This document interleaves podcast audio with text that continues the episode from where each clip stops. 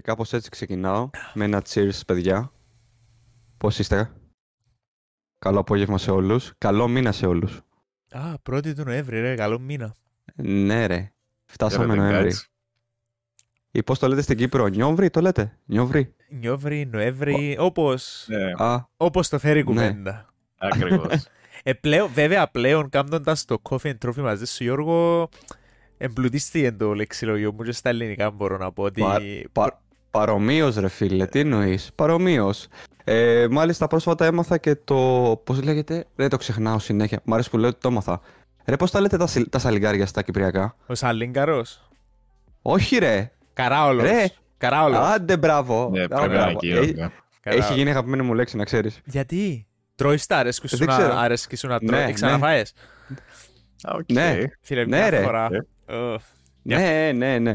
Λοιπόν, καλώς ήρθατε στο Coffee and Trophy και σήμερα θα μιλήσουμε για συνταγές και για φαγητά. Όχι, εντάξει. Λοιπόν, πώς είστε, παιδιά μου; Καλά, δύσκολη μέρα σήμερα, αλήθεια, αλλά ανάλογος καλά. Γιάννη, εσύ; Είμαστε εδώ και πάλι. Πάντα, ρε, Καλά. πάντα. Κάθε Τετάρτη, βρέξει, χιονίσει, εμείς εδώ θα είμαστε. Και εγώ με το νερό πάντα. Λοιπόν, sorry, δεν έχω ε, θα πρέπει να το δούμε αυτό, Εγώ έτσι. θέλω να ρωτήσω τον Γιάννη ποιος είναι ο αγαπημένος του καφές. Ah, you wanna go there. Α, Okay. Τι σου αρέσει, πέ μου. Άμα πάει σε ένα Α, καφέ, τι παραγγέλνεις. Yeah. Ε, δε- Δεν πίνω καφέ. Plot twist, guys. Ε, Είμαι ε, στο πρέπει, Coffee ναι, and ήταν Coffee. ένα από τα μεγαλύτερα plot twist ε, που έχουν συμβεί στο χώρο του θέαματος μετά το... Ποια ταινία να πω, ε, Μετά το τη Inception σκηνή θα πω. με τον golf στο Last of Us Part 2. Μετά το τελευταίο επεισόδιο του Μμμ. Attack on Titan που βγαίνει σε τρεις μέρες. Α, το season 4, final season part 4, αν το λέγεται. Νομίζω το βρήκες σχεδόν. Μάλλον. Γιώργο, Τέλος πάντων. Υπάρχει ένα anime Ναι. το οποίο ε, διαφημίζαν πριν πολλά χρόνια το final season ότι ήταν να κυκλοφορήσει. Ναι. Και κυκλοφόρησε σαν Ναι. final season part 1. Οκ. Final season part 2. Εντάξει. Final season part 3. Εντάξει. Οκ. Και τώρα Ναι. βγαίνει το final season part 4. Και εγώ, Ο- ε, To be exact, το final season part 3 second half. ναι, ναι, α, ε, φίλε, άκου Τα- ας πούμε. Ρε, ρε, ρε, οι τύποι ήταν. Ό,τι να είναι, ρε, ό,τι Ό,τι να είναι. Τι, να θα- είναι. τι άλλο θα Είναι ακούσουμε, τι άλλο επειδή θα ακούσουμε. το budget κάνει run out και είναι κάπως α, πρέπει να ξαναρχίσουμε νέο season, δεν φτάσαμε στο τέλος και τώρα θα φτάσουμε όμως. Τώρα είναι σίγουρα το τελευταίο επεισόδιο. Έτσι λέω. Anyway, τέτοιο- αυτό θα συζητήσουμε στο podcast που θα φτιάξουμε το καινούργιο που θα συζητάμε για ταινίες και σειρές. Ε, Σωστό. Σωστό. Και για μαγειρική. Spoilers. Λοιπόν, ε, μεγάλα. Με το season 3 Κλείστε τα αυτιά θα, σας. το Coffee and Trophy θα χωριστεί σε final part season 3. Πάμε παρακάτω. Ναι, Γιώργο, πες μας. Εσύ πώς ήταν η μέρα σου, είσαι εντάξει; Ε, εντάξει. Όλα εδώ μια χαρά, ξέρεις. Δουλειά, αλλά ερχόμαστε και κάνουμε έτσι την ψυχοθεραπεία μας εμείς κάθε Τετάρτη εδώ πέρα, γιατί η ψυχοθεραπεία είναι για εμάς. Οπότε είμαστε πάλι εδώ. Λοιπόν, ε, μια εβδομάδα που πέρασε πολύ έντονη, για πολλούς λόγους. Είναι η αλήθεια. Ε, δεν θα ξανασταθούμε, δεν θα ξανακουράσω εγώ τουλάχιστον για να πούμε για το Alan Wake 2 και και και. Και ο- για όλα αυτά τα οποία συζητήσαμε στην προηγούμενη σεζόν. Ε, σεζόν, what? Εβδομάδα. Ε, θέλω να πω ότι την προηγούμενη εβδομάδα είχαμε μεγάλη, ε, είχαμε πολλά νέα, μεγάλη ποικιλία από νέα και αυτή την εβδομάδα έχουμε κάποια πραγματάκια Ναι. ε, τα οποία συμβαίνουν, είναι η αλήθεια. Ε, δυστυχώς, θέλω να ξεκινήσω με πάλι με τα αρνητικά. Έχει γίνει, δεν ξέρω τι έχει γίνει, παιδιά. Ε, μας έχει καταραστεί η μοίρα. Ε, δυστυχώς, θλίβαμε κάθε φορά που πρέπει να αναφέρω κάτι τέτοιο. Ε, και λογικά έχετε καταλάβει για τι πράγμα μιλάω. Το μπαράζ απολύσεων συνεχίζεται στη Sony. Δεν σταματάει. Δυστυχώς. Ε, αυτή τη φορά μιλάμε για ένα στούντιο ιστορικό. Για ένα στούντιο το οποίο γέννησε το Halo franchise και μετέπειτα το Destiny. Μιλάμε για την Bungie, η οποία Bungie ε, ανήκει πλέον στη Sony. Αποτελεί μέρος των PlayStation Studios. Η οποία Sony τους έδωσε έναν κόμμα κάτι δισεκατομμύρια για το employee retention πριν ούτε ένα Ναι. χρόνο. Ε, One would wonder που έπιαν τα λεφτά και ενώ σου είχε περίπου 100 layoffs λένε τα reports. Ε, Για 100 layoffs, ε. Τόσο διάβασες. Ναι, το, και μιλούμε είχε τεράστια ονόματα μέσα. Ήταν ο συνθέτης ο οποίος έγραψε, είναι υπεύθυνος για τα πάντα Destiny από όσο γνωρίζω. Νομίζω Ναι, ισχύει, ισχύει. είχε, ήταν επίσης υπεύθυνος μαζί με κάποιον άλλον που δεν θυμάμαι το όνομα του για το Halo soundtrack. Τα original τουλάχιστον. Ε, Η community manager επίσης απολύθηκε. Ναι, που με ένα πολύ αντι-community manager ε, θα μπορούσε να συμβουλεύσει το CEO της Bungie, ο οποίος βγήκε και έκαμε έναν κομικο-τραγικό tweet εχθές για τα layoffs. Μπορώ να το αναφέρω, μπορώ να το αναφέρω λίγο, παιδιά, γιατί είναι, πολύ, είναι αυτό που λέει ο Λεύκος. Ε, το tweet ε, του Pete Persons, η, λογικά έτσι καλά το προφέρω το επιθετό του, ήταν το εξής. Πρέπει λίγο να το αναφέρουμε αυτό λίγο. Αχ. Πρέπει λίγο να, να, να, να τα μαρκάρουμε αυτά στενά. Σήμερα είναι μια θλιβερή μέρα στην Bungie, καθώς αποχαιρετούμε τους συναδέλφους που είχαν όλοι τους σημαντικό αντίκτυπο στο στούντιό μας. Αυτό που έχουν συνεισφέρει αυτά τα εξαιρετικά άτομα στα παιχνίδια μας και στην κουλτούρα της Bungie ήταν τεράστια και θα συνεχίζουν να αποτελούν μέρος της Bungie στο πολύ μακρινό μέλλον. Πιο συσσαγωγικά χαρτογιακά δική ε, δήλωση δεν έχω ξαναδιαβάσει μαλάκες. Πραγματικά. ChatGPT. Και συγγνώμη τώρα που, και συγγνώμη που, τώρα που Ναι. βρίζω, συγγνώμη το κοινό που βρίζω, αλλά είναι λίγο εξοργιστικό όλο αυτό. Φίλε, ελπίζω τούτα ούλα, επειδή ακούεις και ευκήγε τον Jeff Keighley πριν λίγες ημέρες και είχε πει «Ω, καταπληκτική χρονιά για παιχνίδια», ξέρω εγώ, ναι, συμφωνώ, έχει, ωραία, έχει πολλά ωραία releases, αλλά άμα τα άτομα τα οποία σου δημιουργούν τα παιχνίδια υποφέρουν, χάνουν τη δουλειά τους, εν, χάνουν το εισόδημα τους, ε, το ζήσιν τους τέλος πάντων, ε, όχι, είναι καλή χρονιά για παιχνίδια και ελπίζω να αναφερθείς στα Game Awards του το πράγμα. Και να Δεν θα κατακριθούν. δεχτεί τίποτα. τούτα. Όχι, όχι, όχι, όχι, όχι, δεν θα γίνει κάτι τέτοιο. Έγινε, Κάτι τέτοιο δεν θα γίνει. έγινε μια φορά Εγώ με και την εγώ να Konami, θυμάσαι που ε, κρούζαν την Konami; Με την Konami έγινε, για- εκεί, μην το πας εκεί πέρα, γιατί μιλάμε για έναν δημιουργό, για έναν Hideo Kojima, Ναι. ε, το οποίος είναι Hideo Kojima αρχικά, είναι αυτός που είναι. Ναι. Ε, μ, είναι ξεχωριστό κεφάλαιο, δεν θέλω να αναφερθώ αυτή τη στιγμή, γιατί έτσι και ανοίξει το στόμα μου θα αρχίσω να λέω πολλά πολλά. Γιατί εγώ το Hideo Kojima και τον αγαπάω και τον μισώ. Ε, τον θεωρώ τη μεγαλύτερη ψωνάρα της βιομηχανίας, αλλά τον θεωρώ επίσης έναν από τους top 3 ε, δημιουργούς που έχει γεννήσει ποτέ το μέσο. Top 3. Έχω πολύ μεγάλη Ναι. απορία τώρα να μου πεις τους top 3. Είμαι και εγώ περίεργος. Είναι ο Hideo Kojima, για μένα είναι ο Miyazaki και ο τρίτος είναι ο Sam Lake. Ο Α, Miyamoto. Οκ. Το Πάλι. Miyamoto δεν το βάζω γιατί. Το Miyamoto δεν τον βάζω. Για ποιο λόγο δεν τον βάζω, Γιατί δεν είχα τόσο μεγάλη τριβή με τα παιχνίδια της Nintendo. Δεχτώ. Οκ, σεβαστή Καταλάβες. λίστα. Παρόλο Ναι. που θα διαφωνήσω.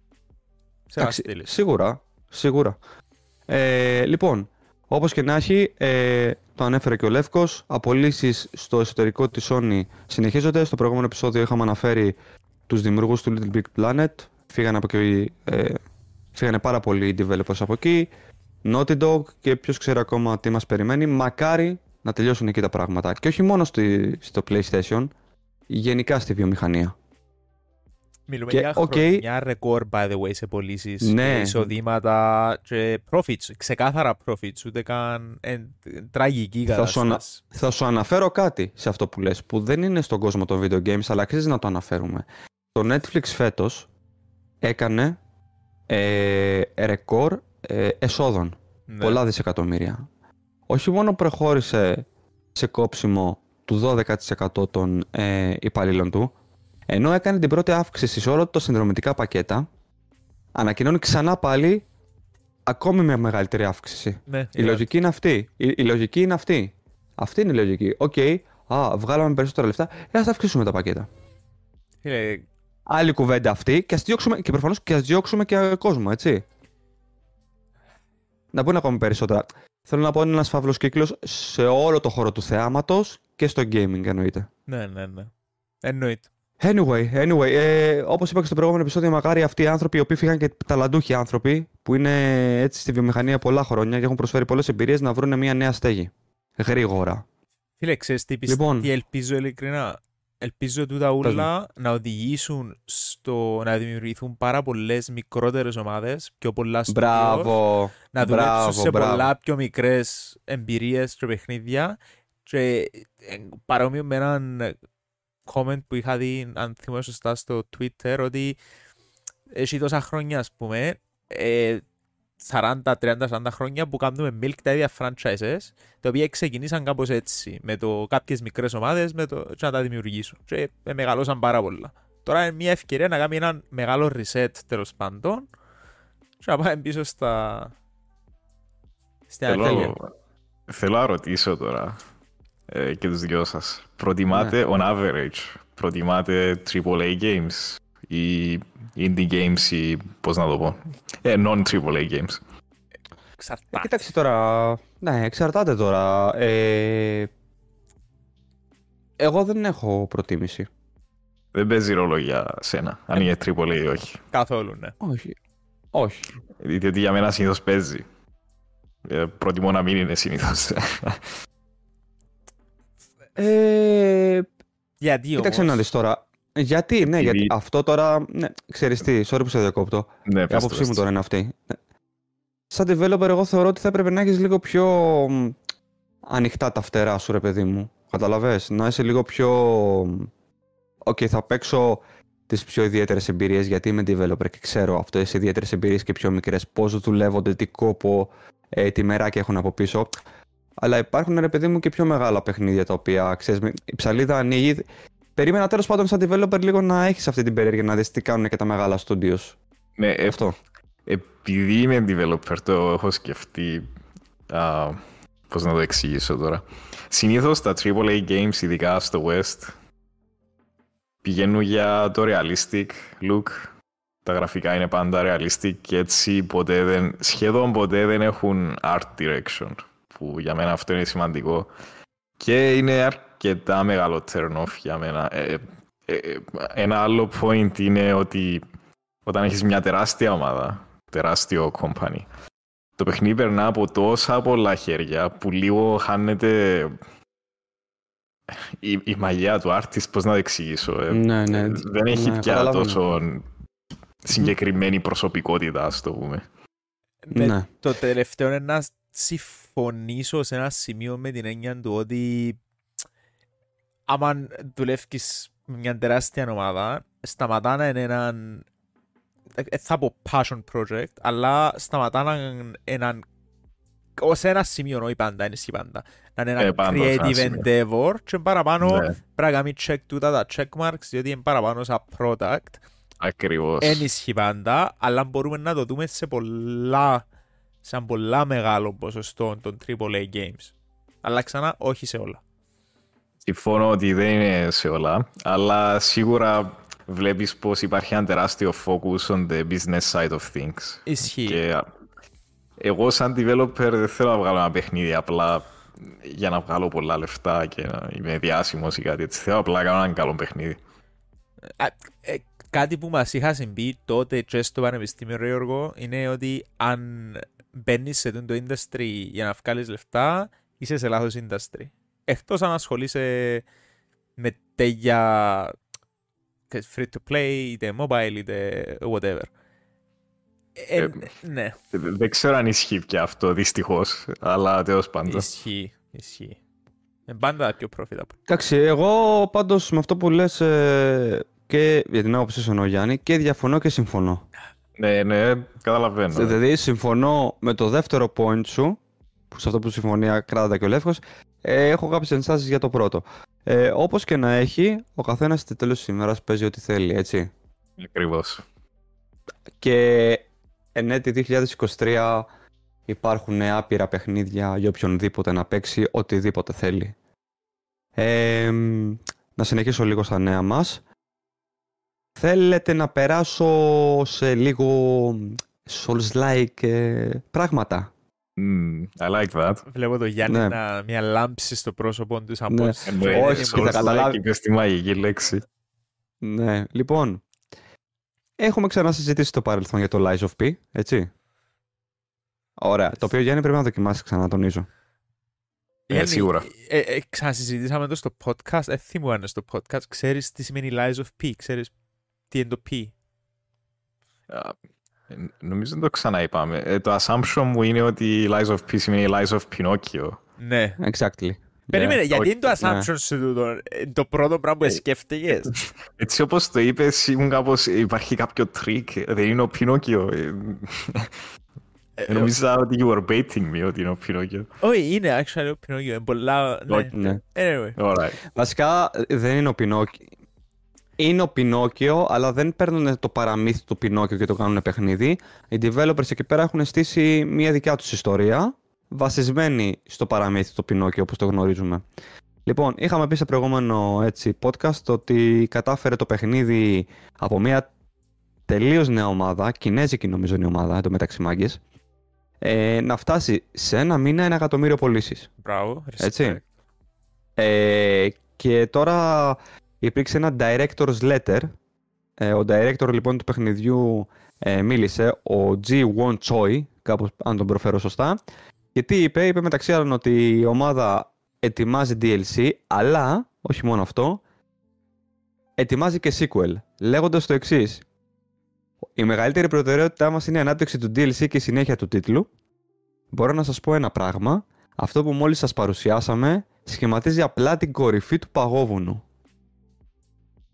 Εντάξει, έξυπνος τρόπος να κάνεις generate hype. Ναι. Ελπίζω να Ναι, ισχύει. ναι.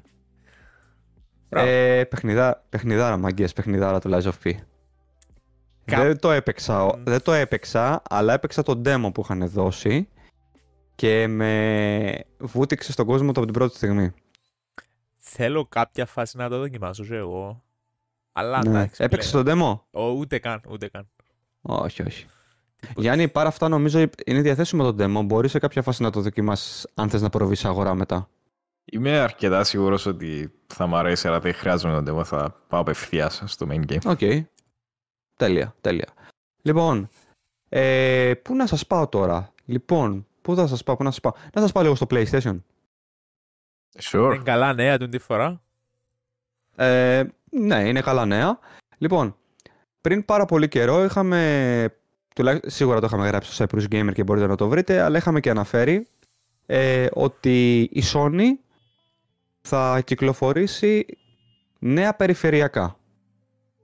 Μμμ. Ε, τι είναι αυτά τα νέα περιφερειακά, καινούργια ακουστικά, ε, ξέρετε, τα over-ear ακουστικά και για πρώτη φορά in-ear ακουστικά, έτσι.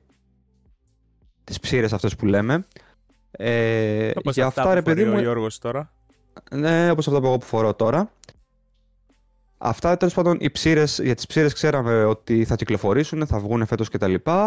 Μάθαμε λοιπόν πότε έρχονται τα PlayStation Pulse Explore in-ear ακουστικά, τα οποία θα έχουν κόστος 219 ευρώ. Πολλά λεφτά ρε παιδιά, πολλά λεφτά. Anyways, ε, θα έρθουν στις 6 Δεκεμβρίου. Δεν θα έρθουν σε Κύπρο και Ελλάδα αρχικά, θα κυκλοφορήσουν σε άλλες χώρες, αλλά σταδιακά θα έρθουν και στα μέρη μας. Οκ. Εντάξει, οπότε έχουμε ημερομηνία κυκλοφορίας για τα Pulse Explore in-ear. Όμως, εκτός των ακουστικών, αγαπητέ μου Λεύκο και αγαπητέ μου Γιάννη, ωραία, η Sony είχε ανακοινώσει και το PlayStation Portal. Γνωρίζετε γι' αυτό; Που... Ναι, ναι, σίγουρα, σίγουρα, Ου. αλλά γνωρίζεις Γιάννη για το PlayStation Portal; Όχι, to be honest. Ε, θέλω να μιλήσει λίγο, Ξαναναφέραμε λέ- το ρε στο Θε- podcast. θέλω, να- θέλω να μιλήσει λίγο Λεύκος. Για πάρ' το λίγο, εξήγησε του λίγο. Ρε, στο επεισόδιο που έκαναμε giveaway το PS5, Μμμ. το οποίο ήταν sponsor που τη Sony και κατακράξαμε το νέο portable device τους, το οποίο ναι, Α, εκείνο, οκ. ναι, ναι, άλλαξε ναι, το ναι. όνομα τους σε PlayStation Portal, whatever. I see. Οκ, Ναι. δεν κάνω give up, so δεν... Ε, να δεν σου το ρε ξέρω. φίλε, τι είναι το πράγμα, το cost of entry πρέπει να έχεις ήδη PlayStation 5, διότι είναι Ναι. streaming device, και πρέπει να έχεις και πολλά γρήγορο ίντερνετ, άρα εντάξει, αν έχεις Epic Fiber είναι ok, αλλά πάλι θέλεις PlayStation 5 που φάση 550 ευρώ, plus τσίνο που Ναι, δεν μπο- 250 ευρώ. Or Δεν μπορεί να κάνει whatever. και θαύματα η Epic, sorry κιόλας φίλε. Μπορεί να κάνει και θαύματα η Epic. Ε, σου μόνο διά πάροχος PlayStation είναι. ναι. Μόνο πάροχος είναι. Λοιπόν, ε, ε, από εκεί και πέρα να πούμε ότι θα κυκλοφορήσει 15 Νοεμβρίου, τώρα το μήνα που διανύουμε, σε τιμή 219,99. Έτσι, λίγο να, να πούμε σε αυτούς που μας ακούνε και αυτούς που μας βλέπουν σε περίπτωση που δεν ξέρουν, ε, το PlayStation Remote Portal, ε, το, βασικά το PlayStation Portal Remote Player όπως ονομάζεται η full ονομασία του, είναι ένα, πο- ένα τέλος πάντων περιφερειακό που μοιάζει σαν φορητή κονσόλα, ρε παιδί μου. Δεν είναι κονσόλα, είναι σαν φορητή κονσόλα. Ε, και στην ουσία αυτό που κάνει είναι να φέρει την εμπειρία του PlayStation 5 στην παλάμη του χεριού σας. Ένα περιφερειακό είναι. Ωραία.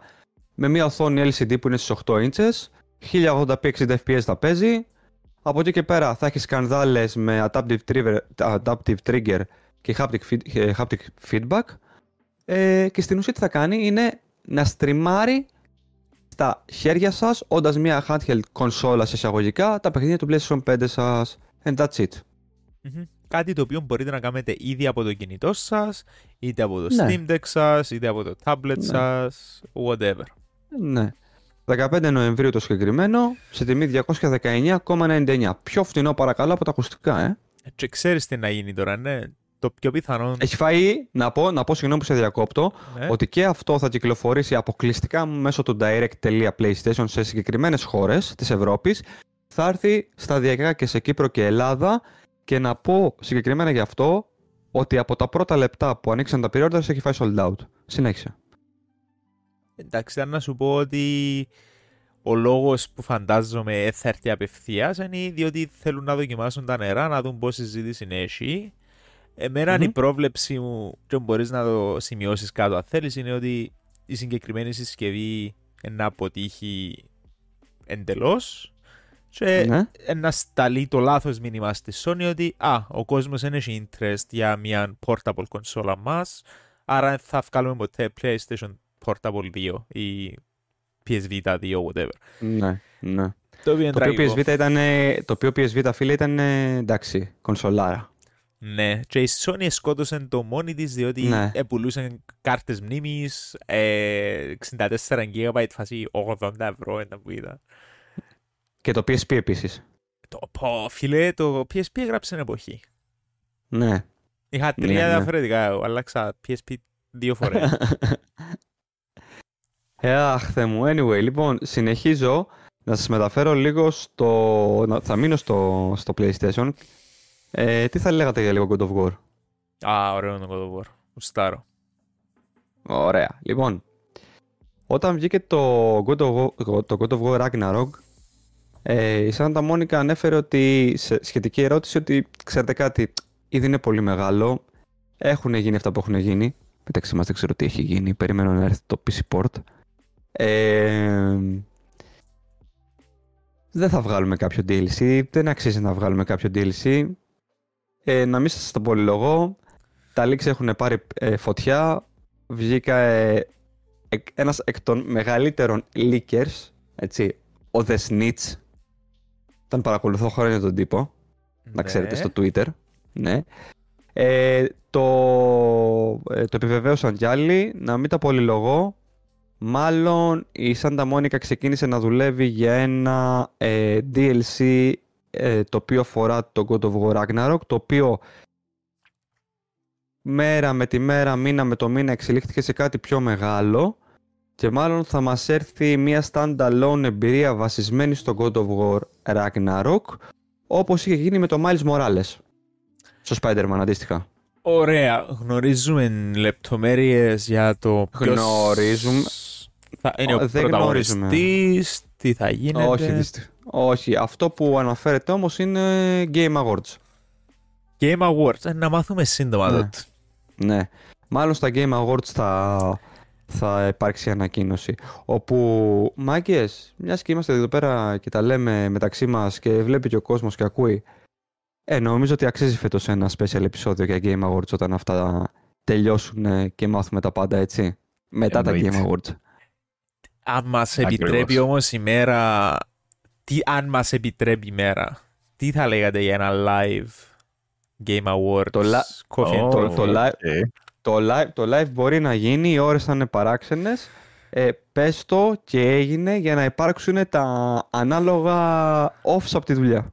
Ε, θα- Ε, Τι ώρες θα είναι το live; Ε, παιδιά, τα Game Awards συνήθως γίνονται πολύ αργά γιατί είναι ώρα Αμερικής και μιλάμε Ου, τουλάχιστον οκ. Δύο το για πρωί, ας 12, πούμε. μία, Οκ, δύο τότε πρωί. Δεν υπογράφω κάτι, θα δούμε. Γι' αυτό είπα Ναι, και ναι, εγώ μιλά- αν μας επιτρέπει. Ε, κοιτάξτε, ξέρετε ότι είμαι μέσα για τέτοιες τρέλες. Ε, νομίζω ότι μαζί με τον κόσμο, ε, ότι εκείνη τη μέρα θα έχουμε παρέα, δεν θα είμαστε μόνοι μας. Νομίζω ότι θα πρέπει να το συζητήσουμε και το λέω on camera αυτή τη στιγμή και live ότι θα μπορούσαμε να κάνουμε κάτι ξεχωριστό τέτοιο. Όσο ακόμα έχουμε μαύρα μαλλιά πριν γεράσουμε. λοιπόν, εγώ ψήνομαι, δεν θέλω να δώσουμε μια υπόσχεση στο κοινό και να Βέβαια, μην βέβαια. την εκπληρώσουμε. Θα δείξει. Μπορεί. θα δείξει εννοείται. Εγώ το ίδιο. Ναι. Αλλά Μέχρι τότε είναι έχουμε. ωραία φάση. Ένας Ναι, μήνας βέβαια. έμεινε, ρε. Ναι. Πόση ώρα παίρνουν τα Game Awards συνήθως. Δύο ώρες. Δύο ώρες. Οκ. Μπορεί Ναι, και είναι δύο παραπάνω. Ε, εκτός αν γίνει κανένα ντου τύπου όπως την προηγούμενη φορά. Με το. Έρθει ο- Πώς λέγεται. Ρε φίλε, κατάλαβες πώς γιατί τα λεγόταν. αγαπάω. Ρε, ό, Άσε το βραβεύανε, όνομα. το, βραβεύανε το Elden Ring και ο τύπος, ε, δεν ξέρω, έκανε, μπήκε σαν assassin μέσα ρε. Ο τύπος ε, έκανε, δεν, δεν υπήρχε αυτό, δεν υπήρχε αυτό. Ρε, αν είχε κακέ προθέσεις ενώ σου zero security. Ναι, Come θα on. μπορούσε ναι. να ήταν πολύ Ε, πιο καταστροφική η εμπειρία. Ο οποίος Jeff Keighley την ξανά έπαθε πάλι. Ναι, Στο Summer Game Fest. με το GTA 6. Ναι. Ναι. Λοιπόν, Όχι, όχι Summer τύπο- Game Fest. Game, Gamescom, έτσι. Α, στην Gamescom, ναι, σωστά στην Gamescom, στο Opening, opening Night Live. Ναι. Ε, όπου ξέρεις, έχει μπει μέσα τώρα, ξέρω εγώ, η Χαμάς έχει μπει μέσα, έχει αφήσει βόμβα και ο τύπος δεν έχει καταλάβει τίποτα, έτσι. Φίλε, το πρόσωπο του Μιαζάκη, είδες το την ώρα, ήταν κάπως... Ναι, ναι, ο- ότι- ρε, ήταν εκείνη τη μέρα, θυμάμαι στο chat, να, στέλνουμε, να στέλνω εγώ και εσύ ο ένας πίσω από τον άλλον memes με εικόνες από το Twitter. ρε. Α, Ό,τι Αχ, Θεέ καλύτερο. μου, ρε. Ό,τι Ναι, κα- Ό,τι καλύτερο. Είδα, αν είχε χιούμορ ο Μιαζάκη και ο Ναι. Τζεφ Κιλί, θα έφερναν τσίνον τον τύπο, δεν ξέρω πώς τον λαλούν, να ανακοινώσει το DLC του Elden Ring. Να δείξει το Ναι. Πραγματικά. πρώτο footage. Και μια και το πες για το DLC του Elden Ring, μάλλον θα το δούμε στα Game Awards και Μμμ. αυτό, έτσι. Ε, Έχεις υπόψη Ε. σου πότε μπορεί να κυκλοφορήσει. Εγώ λέω για Φεβρουάριο του 24. Ε, τα Φεβρουάριο του 24, ρε, έχει τέσσερα παιχνίδια που φκαίνουν το Φεβρουάριο, που είναι να Μμ, παίξω. Εγώ μάλλον Εγώ λέω Φεβρουάριο του τρία. 24. Να μπούσεις εσύ ρε, τρία, Yes. πέ μου Ε, τα. τα, δύο, τα δύο εγκυνά με Ναι, σένα. Το τρίτο. Ξιάσα ποιο είναι το τρίτο. Είναι το Grand Blue Fantasy Reeling για να ξέρει ναι, το κοινό. Το Persona Reload. ναι. Και κάτι βγαίνει στο τέλος του μήνα. Η Yakuza 8, εντάξει, Α. λίγες μέρες πριν το Φεβρουάρι. Πρέπει να Final γίνουν. Fantasy 7 Part 2. Α, ναι, there we go. Ναι, μπράβο. Ναι, ναι. Ε, Virtual Ω, DLC πω, είναι του και Elden αυτό. Ring. Ναι, είναι ρε. και αυτό, ρε. Ναι, ε, ε, προβλήματα ε, ξέρεις, του πρώτου κόσμου. Πολλά παιχνίδια Ναι, για να ρε. παίξω δεν τα προλαβαίνω. Ω, Μακα- ναι, τι να μακάρι, κάνουμε. μακάρι να είναι τούτα τα προβλήματα μας. Με... Ναι, πραγματικά μακάρι τα, τα προβλήματα του παιχνίδια να παίξουμε, ρε. Ναι, ισχύει. Λοιπόν, τι άλλο, τι άλλο. Λοιπόν, εγώ θα αφήσω το τελευταίο εννοεί το αγαπημένο μου για το τέλος. Ε, θέλω λίγο να σας μεταφέρω σε χώρο μονοπάτια και σε κάτι ιδιαίτερο το οποίο έχω ξαναναφέρει και σε προηγούμενο podcast και το οποίο ξεκίνησε και αναφέρομαι στο Silent Hill, Silent Hill Ascension. Θυμάστε ότι σας είχα αναφέρει για αυτό; Κοινό που είναι έτσι ιδιαίτερος στο το gameplay του εν, ε, Ναι, να πω ότι χθες... Ε, ε, τε- χθες δεν είχαμε Halloween, ναι, 30 του, μη- 31 του Ναι. μήνα ήταν το Halloween, ναι. Ξεκίνησε το Silent Hill, το Silent Hill Ascension. Ε, να πούμε σε όσους δεν γνωρίζουν ότι μ, πρόκειται για μια ε, διαδραστική streaming σειρά η οποία εκτυλίσσεται σε ταυτόχρονο, σε, ταυτ- σε ταυτόχρονο στάδιο σε παγκόσμιο επίπεδο. Δηλαδή, πώς μπορώ να παίξω, τι είναι, η- τι είναι η διαδραστικότητά Λοιπόν, του; Λοιπόν, τι γίνεται. Εσύ πας με το κινητό σου, έχεις ας πούμε τώρα ε, ε, μήλο. Πας στο iPhone σου και κατεβάζεις ε, μια εφαρμογή του Silent Hill Ascension. Ωραία. Οκ. Ε, είναι διαθέσιμο και σε Android και μετά μπορείς να μπεις στο επίσημο site του παιχνιδιού και να παρακολουθείς από εκεί. Τι γίνεται; Στριμάρεται, ωραία, το επεισόδιο. Ωραία. Και ταυτόχρονα, όσοι είναι, ε, είναι, είναι στην ουσία, έτσι, επειδή πήγα και το είδα, είναι το επεισόδιο, το βλέπεις και δεξιά υπάρχει chat. Οκ. Οκ. Λοιπόν, και εκεί πέρα όλος ο κόσμος συνεννοείται, όχι συνεννο- συν- μιλάει και συνεννοείται για το πώς θα προχωρήσει η ιστορία. Σκότωσε αυτόν, σώσε αυτόν, σήκωσε το, το χαλάκι από κάτω, μην κλείσεις την πόρτα, κλείσε την πόρτα. Και όλα αυτά γίνονται ταυτόχρονα, οι επιλογές γίνονται ταυτόχρονα. Και σε, πα- σε, σε real time, καθώς παίζει το επεισόδιο, όσοι είναι συνδεδεμένοι αυτή, εκείνη τη στιγμή είτε από τα κινητά τους είτε από browser και βλέπουν το επεισόδιο, προχωρούν την ιστορία. Τι, Ενώ πως, δεν ξέρω αν το θυμάσαι, αν το προλάβες, θυμάσαι το Twitch Plays Pokemon. Είναι το ίδιο concept. Όχι. Α, ναι, ναι. Ε, βασικά το τι ήταν, ήταν κάποιος έκαμε έναν emulator της Pokemon Red και γράφαν όλοι μέσα στο chat τα commands και ο χαρακτήρας εκινήτου έπιανε όλα τα commands και εκινήτουν ο χαρακτήρας. Ακριβώς. Πώς δουλεύει τούτο με σειρά; Ακούγεται μου πολλά cool ιδέα, αλλά πώς. Τι ας πούμε οι ηθοποιοί ε, διαβάζουν το chat και αντιδρούν ανάλογα. Όχι, δεν κατάλαβες. Μισό λεπτό και δεν μιλάμε για ηθοποιούς. Είναι render γραφικά. Είναι όπως το The Dark Pictures, όπως είναι το... Α, οκ, οκ. Ε, δε- Ναι, ναι, ναι. Πρόσεξε. Δεν είναι σειρά όταν... δε- Η σειρά, κανονική σειρά, έτσι. Οκ. Ωραία. Εντάξει, κάνει το λίγο Εντάξει. πιο εφικτό στο μυαλό μου. Αλλά Ναι, ωραία, ναι. θέλω να πω εγώ τώρα να δω το επεισόδιο που κυκλοφόρησε εχθές. Μπορώ να το δω Ναι. χωρίς διαδραστικότητα εννοείται. Αυτό είναι το θέμα. Αυτό είναι το θέμα, ότι μπορείς να πας να δεις τι συνέβη στο επεισόδιο και αυτή είναι η βλακεία νομίζω ότι το, τα επεισόδια προβάλλονται σε συγκεκριμένες ώρες. Ναι. Αυτό. Βασικά χτίζει, χτίζει το κοινό την ιστορία και όσοι δεν μπορούσαν να χτίσουν την ιστορία μπορούν να πάνε να δουν την ιστορία που χτίστηκε. Φαντάζομαι. Ναι, κάπως έτσι δουλεύει. Κάπως έτσι δουλεύει. Και το θέμα είναι ότι οι δημιουργοί βγήκαν και είπαν ότι οι επιλογές που μπορούν να γίνουν είναι τόσο πολλές που ούτε εμείς δεν ξέρουμε το τέλος. Ε, τούτο είναι cool, αλλά Ε, Δεν είναι cool ρε φίλε, είναι πολύ cool. ε, πολλά cool. Αλλά η ερώτηση μου τώρα βάσει με γενικά θέμα business in this case. Πώς βγάλω λεφτά. Δεν ξέρω, είναι free to play, δεν ξέρω πώς μπορεί να βγουν λεφτά. Θέλω να αγοράσω skin για το χαρακτήρα μου. Ε, ναι, οκ. Δεν, ξέρω αν, δεν- δεν ξέρω αν υπάρχουν ε, microtransactions. Δεν, δεν βγάζει νόημα να υπάρχουν Ε, microtransactions. ναι, microtransactions σε τι πράγμα; Ξέρω εγώ, ε, Η ψήφος ξέρω, σου, δεν στη- ξέρω. η ψήφος σου στην ιστορία μετράει για πέντε άτομα, ας πούμε. ε, ή το, το comment σου γίνεται pinned or whatever. Δεν ξέρω, ρε, δεν ξέρω. Δεν έχω ιδέα να σου πω την αλήθεια γι' αυτό. Δεν έχω Ναι, ιδέα. κάτσω να το δω. Πα- Α, ακούγεται cool. Πάντως, σα- σαν ιδέα, ε, και εγώ θα κάτσω να το δω. Σήμερα μάλιστα θα κάτσω να το δω. Ε, να δω λίγο πώς δουλεύει. Σαν ιδέα και σαν σύλληψη είναι cool. Θέλω να δω πώς γίνεται όμως, ξέρεις, το έργο. Πώς τελικά είναι. Ναι. Πότε τελειώνει περίπου η πάση, ξέρουμε. Δεν ξέρω, δεν ξέρω. Το επεισόδιο το πρώτο άρχισε τις προάλλες που σας είπα, ε, την ημέρα του Halloween. Τώρα το δεύτερο επεισόδιο δεν ξέρω πότε θα προβληθεί κτλ. Οκ. Θα, ό- όλα τα νέα θα τα βρείτε στο cyprusgamer.com για να ενημερώνεστε. Πολύ cool το Silent Hill Ascension, να το τσεκάρετε. Λοιπόν, από εκεί και πέρα έχω ένα τελευταίο νέο, ε, το οποίο... Εντάξει. Είναι ντερίλας αυτό το οποίο, το, το νέο είναι ντερίλας. Α, ξέρω τι είναι πια. Έλα. Ρίχτε. Λοιπόν, λέει, άντε. Ο Σαμ λέει: Κυρία με την κυρίες και κύριοι δεν σταματάνε. Έχουν μπει για τα καλά στο, στο, στο τρυπάκι του να φτιάχνουν παιχνίδια. Το Alan Wake 2 λεύκο μου κυκλοφόρησε. Εντάξει. Θέλω μετά στο Now Playing να σου κάνω μια ερώτηση που θα είναι πολύ σύντομη. Είπαμε δεν θα κουράσουμε ξανά με Alan Wake, θα κάνουμε επεισόδιο. Ε, πάει το Alan Wake. Σάρωσε στις κριτικές. Το review μας, το δικό μου το review θα έρθει την επόμενη εβδομάδα. Την, ε, την εβδομάδα που θα ακούτε το επεισόδιο. Λοιπόν, Spoiler free, αν επιτρέπετε. βέβαια, πάντα. Οκ, Πάντα, οκ. πάντα, πάντα, πάντα. Το επεισόδιο που θα γράψουμε το podcast θα είναι γεμάτο spoilers, το λέμε από τώρα. Το review μου, σαν review, το γραπτό που θα είναι στο site πάνω, θα είναι προσεγμένο από την αρχή μέχρι το τέλος. Ε, λοιπόν,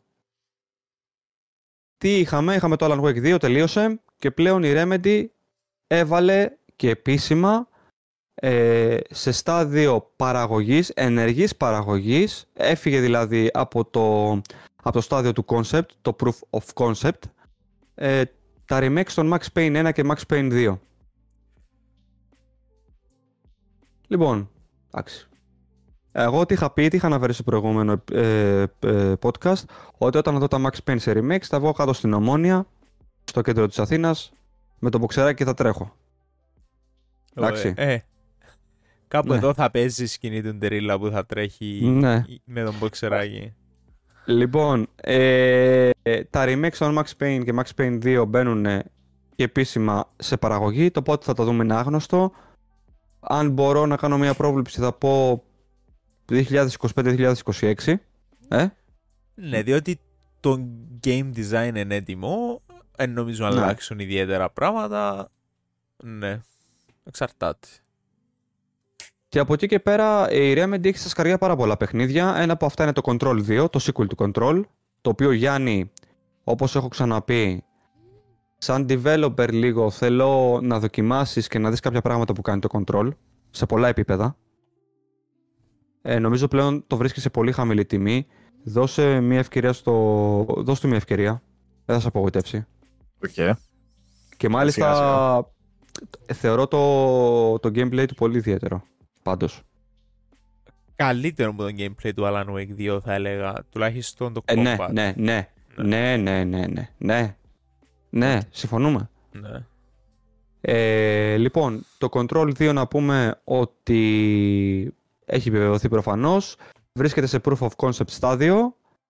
Το συζητάνε πάρα πολύ τέλος πάντων, γιατί έχουν πολύ μεγάλα σχέδια και γι' αυτό. Και από εκεί και πέρα η Remedy δεν, συν- δεν σταματάει εκεί πέρα. Έχει τα Max Payne τα οποία θα τα φτιάξει συνεργασία με τη Rockstar. Η Take-Two θα τη χρηματοδοτήσει. Έχει το. Πώς το λένε, έχει το Control 2, το οποίο μάλλον θα το φέρει πάλι με την Epic Games. Αυτό δεν το ξέρουμε ακόμα. Και μετά από εκεί και πέρα ε, έχουμε το Codename Condor, ένα καινούριο τέλος πάντων παιχνίδι. Είναι ένα co παιχνίδι το οποίο βρίσκεται και αυτό σε proof of concept στάδιο. Εντάξει. Και μετά έχουμε και το Vanguard, το οποίο θα είναι μια free-to-play εμπειρία ε, που βρίσκεται, που και αυτό βασικά τέλος, τέλος του χρόνου θα βγει από το proof of concept και θα μπει σε ενεργή παραγωγή.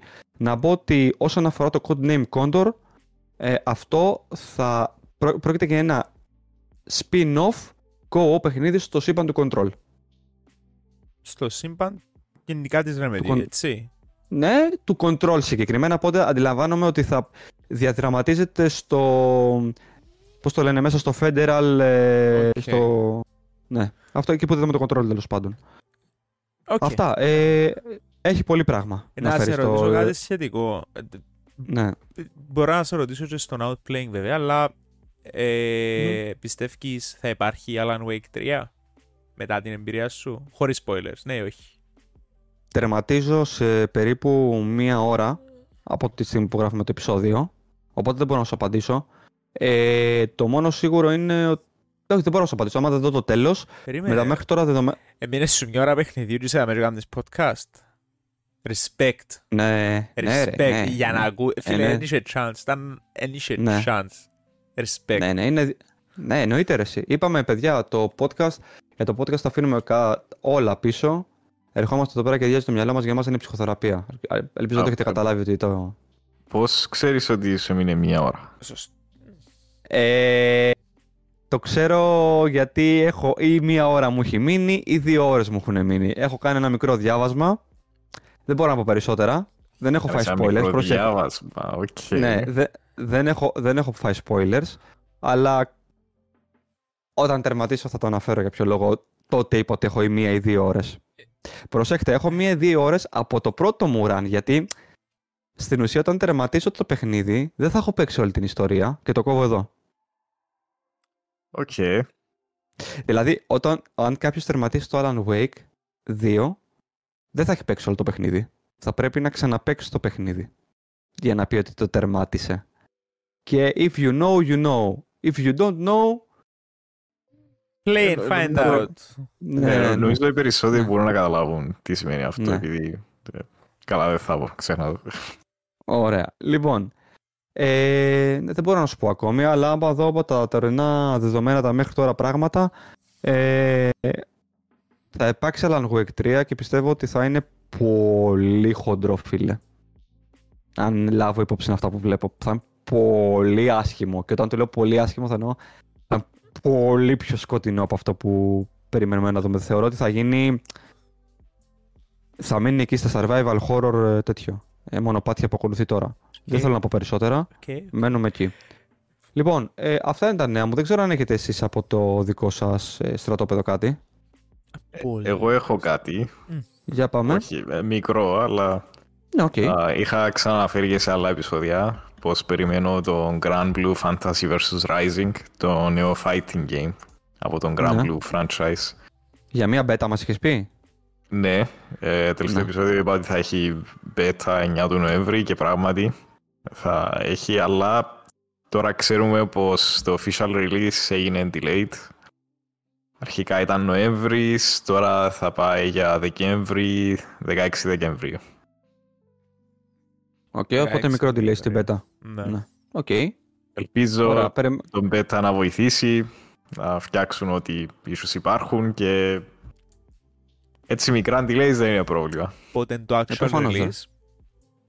16 του Δεκέμβρη. Όχι, όχι.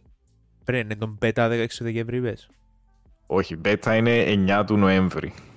Και το actual release 16 του Δεκέμβρη. οκ. Εσύ είναι να το αγοράσεις day one; Ε, να εξηγήσω και στο κοινό πως ε, δεν είναι αναγκαία να το αγοράσεις για να παίξεις το παιχνίδι. Είναι free to play αν θέλεις, απλώς δεν θα έχεις access σε όλους τους χαρακτήρες. Οκ. Θα είναι με οκ. rotation. Φα- Φαντάζομαι κάθε εβδομάδα θα κάνουν cycle οι characters που μπορείς να παίξεις σαν free to play. Ε, εγώ θα το αρχίσω σαν free to play και αν μ' αρέσει θα το αγοράσω επειδή είμαι fighting game, παίζω fighting games αλλά συνήθως παίζω arena fighters ή 3D fighters, όχι 2D. Αλλά αυτό έπιασε, ε, έκανε pick το interest μου, γι' αυτό θέλω να δω τι θα γίνει. Και αν διαλέξεις να το αγοράσεις, αν είσαι όλους τους χαρακτήρες φαντάζομαι, υπάρχουν και additional Ακριβώς. modes που σου ανεί, ας πούμε υπάρχει story mode ή... Δεν γνωρίζω, φαντάζομαι πως ναι, αλλά δεν ξέρω σίγουρα. Οκ, ε, ενδιαφέρον, actually είναι ωραίο που δια πρόσβαση σε κόσμο. Ε, σαν πως και demo βασικά. In a weird way. Ε, better than demo, επειδή Ε, μπορείς να better. παίζεις online κανονικά. Ναι, So better it's than great. demo actually, ναι, true. Ακριβώς. Good. Αυτά. Οκ, αυτά τα νέα μας. Λοιπόν, πάμε τώρα στο Now Playing, το οποίο δεν πιστεύω να έχει αλλάξει και πάρα πολύ. Εγώ έχω να πω κάτι βέβαια, Έλα. ε, γιατί κάνω, κάνω και ένα ψηλό μικρό διαλυματάκι για να συνέλθω από το, από το σοκ που τρώω παίζοντας Alan Wake. Εδώ και δύο μέρες ε, το έχω στα χέρια μου. Θα πω μετά γιατί πράγμα μιλάω. Θέλω λίγο να μας πει ο Γιάννης αν έχει αλλάξει κάτι την τελευταία φορά που μιλήσαμε, γιατί τερμάτισε ένα παιχνίδι. Άρχισες κάτι άλλο. Ε, τελείωσα το Fate Samurai Remnant, όπως είπα την Ναι. προηγούμενη φορά. Ήμουν έτοιμος να αρχίσω το Armored Core 6, όμως έκανε drop το νέο chapter, story chapter στο Ark Knights, γι' αυτό είπα, ok, Όχι, θα είναι πάλι, όχι. γύρω στις 20 ώρες, θα το τελειώσω εκείνο πρώτα και μετά πάμε στο Armored Core. 20 Και- ώρες free update, by the way. Ναι, Ναι, 20 ρε. ώρες free update. yes. Respect, respect. Yep. Έτσι είναι το Ark Ε, Knights. να σου πω, εσύ στο Ark Knights εσύ τώρα ε, φαντάζομαι ότι έχει και microtransaction, σωστά; Υπάρχουν, ναι. Υπάρχουν. Έχεις δώσει, έχεις δώσει κάτι; Έχω, έχω αγοράσει το. ε, Δεν ξέρω πώς ονομάζεται. Είπα, Ένα monthly ticket, ας το πούμε, που μπορείς να. Ναι. Σε αφήνει να παίζεις περισσότερο, ας το πούμε. Είναι 5 ευρώ. Α, α, οκ. Και δε- σίγουρα δεν είσαι αναγκασμένος να το παίξεις. Αλλά εμένα μου άρεσε πολύ το παιχνίδι, δεν είχα πληρώσει τίποτα, γι' αυτό είμαι κάπως. Ας δώσω κάποια λεφτά. Χρησιμοποίησα τη λογική σου, Λεύκο. Ε, ναι. Ναι, Το... ναι, ναι, ναι. Άμα παίζεις τόσες πολλές ώρες, μπορείς morally, ας πούμε, να πεις, εντάξει, να δώσω σαν να 'διουσα ένα full price game. Ε, για να Οκ. ξέρει και το κοινό, έχω σίγουρα βάλει πάνω από 300 ώρες στο Arknights, γι' αυτό...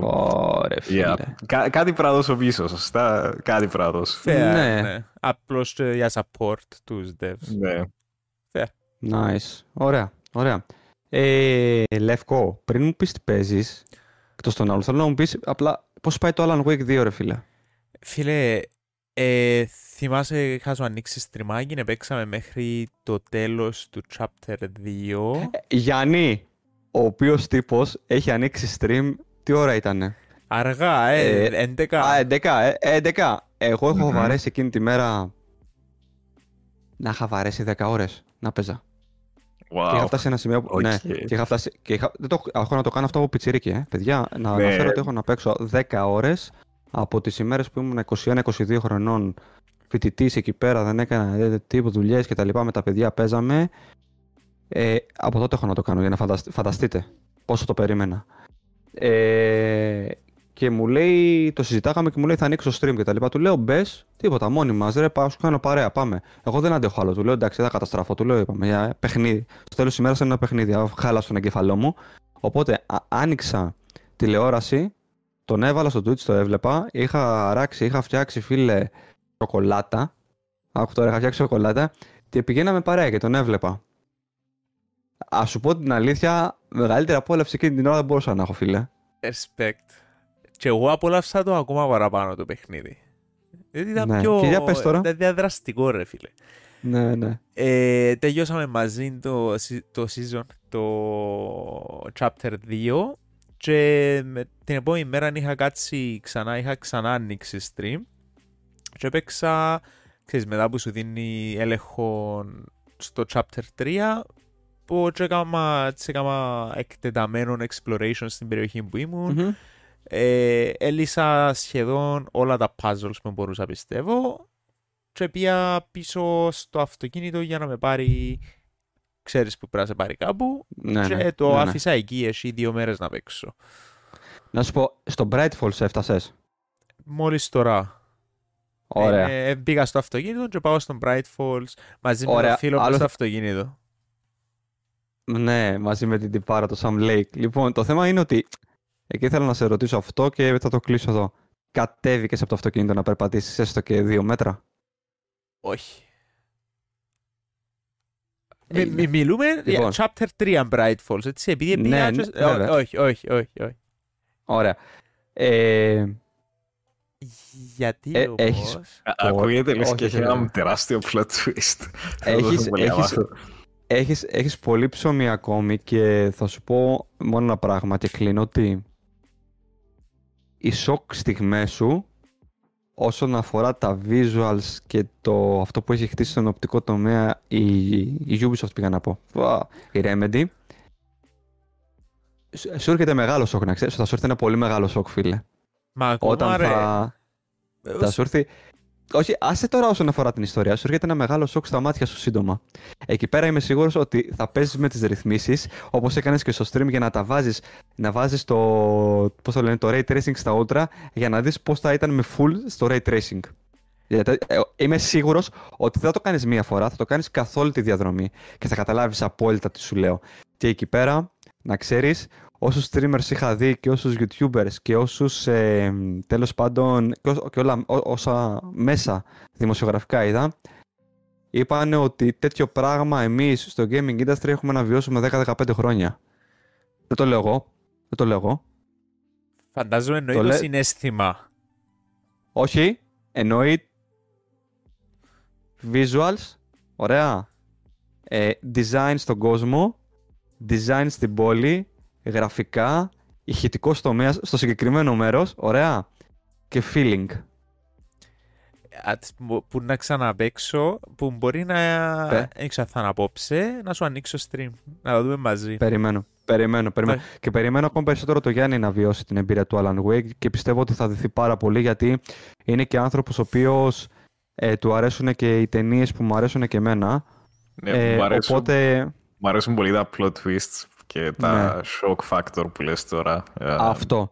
Α, θα- ναι. κοίταξε, να δεις- κοίταξε να δεις. Το Alan Wake το πρώτο έχει κάποια πολύ... Α, Έχει, τα, έχει αυτά που έχει ρε παιδί μου τα 2-3 τα mindfucks που λέμε, αλλά is okay. Όταν βάλεις το 2 θα αντιληφθείς ότι ο Sam Lake είναι ο... πώς θα τον χαρακτηρίσω τώρα; Ο Hideo Kojima της Δύσης. Οκ, big words. Οκ. Believable. Είδε- Believable, ναι. Θα το έλεγα, ναι. Λοιπόν, αυτά. Ε, εκτός από το Alan Wake 2, με τι- ασχολείσαι με κάτι άλλο; Ε, η αλήθεια ρε, όχι. Ε, έτσι λίγο busy μέρες. Random παιχνίδια Μμμ. στο Switch, τίποτε συγκεκριμένο. Ε, ωραία, κάτι που να περιμένουμε αυτές τις μέρες, αυτόν τον καιρό. Ε, στις Σίγουρα 8 περιμένεις κάτι. Ναι ρε, στις 8 του μήνα το Yakuza και ελ... Ναι. ε, το Σαββατοκυριακό εγώ μέχρι τις 8 του μήνα πάω έτσι σε ένα μικρό holiday. Δεν ξέρω αν Nice. θα έχω τελειωμένο το Alan Wake μέχρι το Yakuza. Δεν νομίζω. Ε, δύσκολο. Και δύσκολο, θέμα δύσκολο. τούτο, διότι μετά πού δίνω προτεραιότητα. Δεν ξέρω. Ε, κοίταξε να δεις, δεν θα σου πω εγώ που θα δώσει προτεραιότητα, αλλά εγώ όταν αρχίζω κάτι θέλω να το τελειώνω και να πάω στο επόμενο. Δεν μπορώ να τα παίζω παράλληλα. Ε, ούτε εγώ, ναι, ισχύει. Ναι, Αλλά. και εγώ το ίδιο. Ε, Και το review όμως του Yakuza μετά. Α, Ε, θα το δούμε, θα το δούμε αυτό. Θα Θα το το δεις. δούμε. Ξέρεις τι, α, εγώ πιστεύω ότι αν φύγεις από το feeling του Alan Wake 2 και ξαναγυρίσεις μετά θα το δικήσεις. Ναι, ξέρω, συμφωνώ απολύτω. Συμφωνώ και εγώ γενικά για τα games. Συμφωνώ. Εντάξει. Ε, Γιάννη, εσύ τι- αυτό έτσι δεν ασχολείσαι με κάτι άλλο, μόνο το Ark Knights, Ναι, το μόνο καινούριο... Dark ναι. Knights, το, Ναι. απλά από τελείωσα την ιστορία. Έμεινε ο Super Boss, άρα σύντομα θα αρχίσω το Armored Άντε. Core. Ωραία. Περι... Άντε, Τέλος. τέλος να μας πεις τη γνώμη σου για το Armored Core. Την Yeah. περιμένω πώς και πώς, σαν έτσι φανατικός της σειράς. Λοιπόν, Εσύ, εγώ φίλε εκτός από το Alan Γιώργο. Wake 2, Ναι. ναι. εκτός από το Alan Wake 2, ε, θα σας κάνω, τι, πριν συζητάγαμε για καλτήλες και για 80 και για στάθη ψάλτη πριν ε, ανοίξουμε το stream. Το stream Ω. λέω, το, συγγνώμη, τη- την ηχογράφησή μας για το podcast. Ωραία. Θα σε πάω έτσι σε κάτι, σε μια καλτήλα στην παιδική σας ηλικία. Σας αρέσει, δεν σας αρέσει, σίγουρα τον έχετε παρακολουθήσει και μιλάμε για το Robocop. Περίμενε, περίμενε, περίμενε. Ε, να μιλήσεις για άνιμε; Όχι, θα μιλήσω για το... Κάτσε, τι εννοείς; Α, Όχι, δεν θα Robocop, μιλήσω για όχι, άνιμε. έκρουσε ο εγκέφαλος μου. Νομίζω να Ίσως μιλούσε ναι. για το... σκεφτείες στα Astro Boy. Ε, σκέφτηκα το Astro Boy και ήταν να σου Ναι. πω... ε, όχι ρε, τε, όχι το Astro Boy, όχι, Εντάξει, ρε, όχι, όχι. ευκήγεν άρρωστον άνιμε Α, όχι, στο όχι. Netflix. Μιλούμε Α, ψυχο... Μιας και τε- πες το. Ναι, ναι. Έτσι, ψυχολογικό Ξέρω για ποιο thriller. Φτιαγμένο Ναι. adaptation του Astro Boy, το Pluto. Αλλά, sorry, νόμιζα για εδώ που μιλούσες. Λάθος. Όχι, μιλάω για το Robocop. Δεν το Ε, γνωρίζετε, Robocop, παιδιά. ε, Δεν το φτάσα εγώ. Το γνωρίζω, αλλά δεν έχω ούτε το είδα, ούτε... Ούτε Ο, εγώ. ο Robocop στην ουσία, ναι, ο Robocop στην ουσία ήταν ένας, ε, ένα κεφάλι ανθρώπου και ο υπόλοιπος μηχανή. Ε, είναι μια εμβληματική ταινία ε, που έχει μείνει ρε φίλε, έχει γράψει ιστορία. Οι ταινίες του Robocop έχουν γράψει ιστορία. Ε, τέλος πάντων, ο Robocop έρχεται με το Robocop Rock City, το επίσημο παιχνίδι, ε, το οποίο στην ουσία είναι ένα first person Μμμ. shooter με ιστορία κανονικά. Ε, έρχεται από την Teion με εκδότη την Akon. Ε, έχω παίξει πολύ λίγο είναι η αλήθεια και αυτό που έχω να πω τουλάχιστον βλέποντας τις πρώτες εικόνες και τα λοιπά βλέπω μια πιστή έτσι ε, ένα πιστό αντίγραφο των ταινιών σε παιχνίδι ξέρετε με όλο αυτό ε, η ταινία λαμβάνει χώρα στο, στο Detroit Μμμ. σε ένα Detroit το οποίο είναι γεμάτο ε, με κακοπιά στοιχεία, ναρκωτικά, ε, ξέρετε, συμμορίες κτλ. Οπότε η αστυνομία μην μπορώντας να αντιμετωπίσει όλο αυτό το πράγμα δημιουργεί το Robocop, τον τιμωρό μπάτς ο οποίος είναι, έχει κεφάλι ανθρώπου και ο υπόλοιπος είναι μηχανή. Ε, η καλτήλα που βγάζει αυτό το παιχνίδι και το συνέστημα που βαράει στην καρδιά μου, θυμίζοντα μου για ακόμη μια φορά ότι φτάνω τα 30 και το έβλεπα το Robocop όταν ήμουν μικρό πιτσιρίκι, βαράει πολύ έντονα μέσα στο, στην ψυχή μου και στο κεφάλι μου.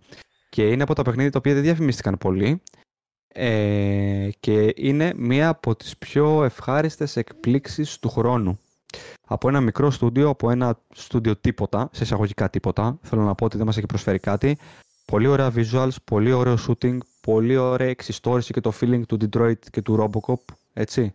Ε, και περιμένω να χυθώ λίγο περισσότερο στο, ξέρετε, στον κόσμο του, αφού τελειώσει το Alan Wake. Το έβαλα απλά για να δω ότι λειτουργούν όλα καλά.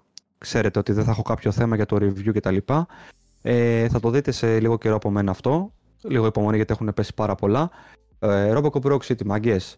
Όποιος αγαπάει Robocop, όποιος είναι εκεί στην ηλικία μας, τόσο στην ηλικία των παιδιών, γιατί έπαιζε και στην ηλικία των παιδιών. Τα παιδιά είναι και 26-27 χρονών είναι τα παιδιά. 29 είμαι εγώ, κοντά είμαστε. Δεν υπάρχει περίπτωση στον αντένα να μην έβλεπαν το Robocop όταν τον έβαζε συνέχεια, συνέχεια, συνέχεια, συνέχεια. Ε, respect, respect, καλτήλες, στάθες ψάλτης, Robocop και, και πάει, και πάει. Αυτό θα είναι ο τίτλος του επεισοδίου. Στάθης ψάλτης Ναι. και Robocop. Ε, Robocop. Ναι, ρε, Ε, φίλε. ρο- Robocop. Καλτήλες. ναι, Ε, ναι ρε φίλε.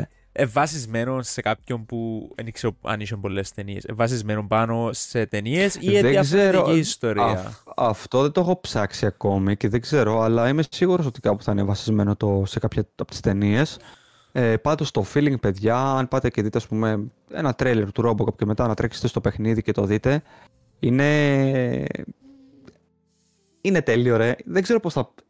πώς θα καταλήξει η ιστορία, πώς θα είναι. Εντάξει, αυτό πρέπει να το δω. Αλλά τα πρώτα στοιχεία μου δείχνουν ότι είναι ρε φίλε, έχουν πιάσει το νόημα. Γιατί μπήκα λίγο στην πόλη, είδα κάποια πράγματα και μου βάρεσε ρε φίλε στην ψυχή το όταν ήμουν πιτσιρίκι, σκατό και έβλεπα το Robocop και καθόμουν τέλος πάντων στον καναπέ και το έβλεπα και εντάξει. Είναι, είναι, είναι ωραία αυτά. Είναι ωραία. Είναι την παραγωγή είναι, αλλά πολύ ωραία γραφικά για αυτό που είναι, πολύ ωραίο shooting για αυτό που είναι.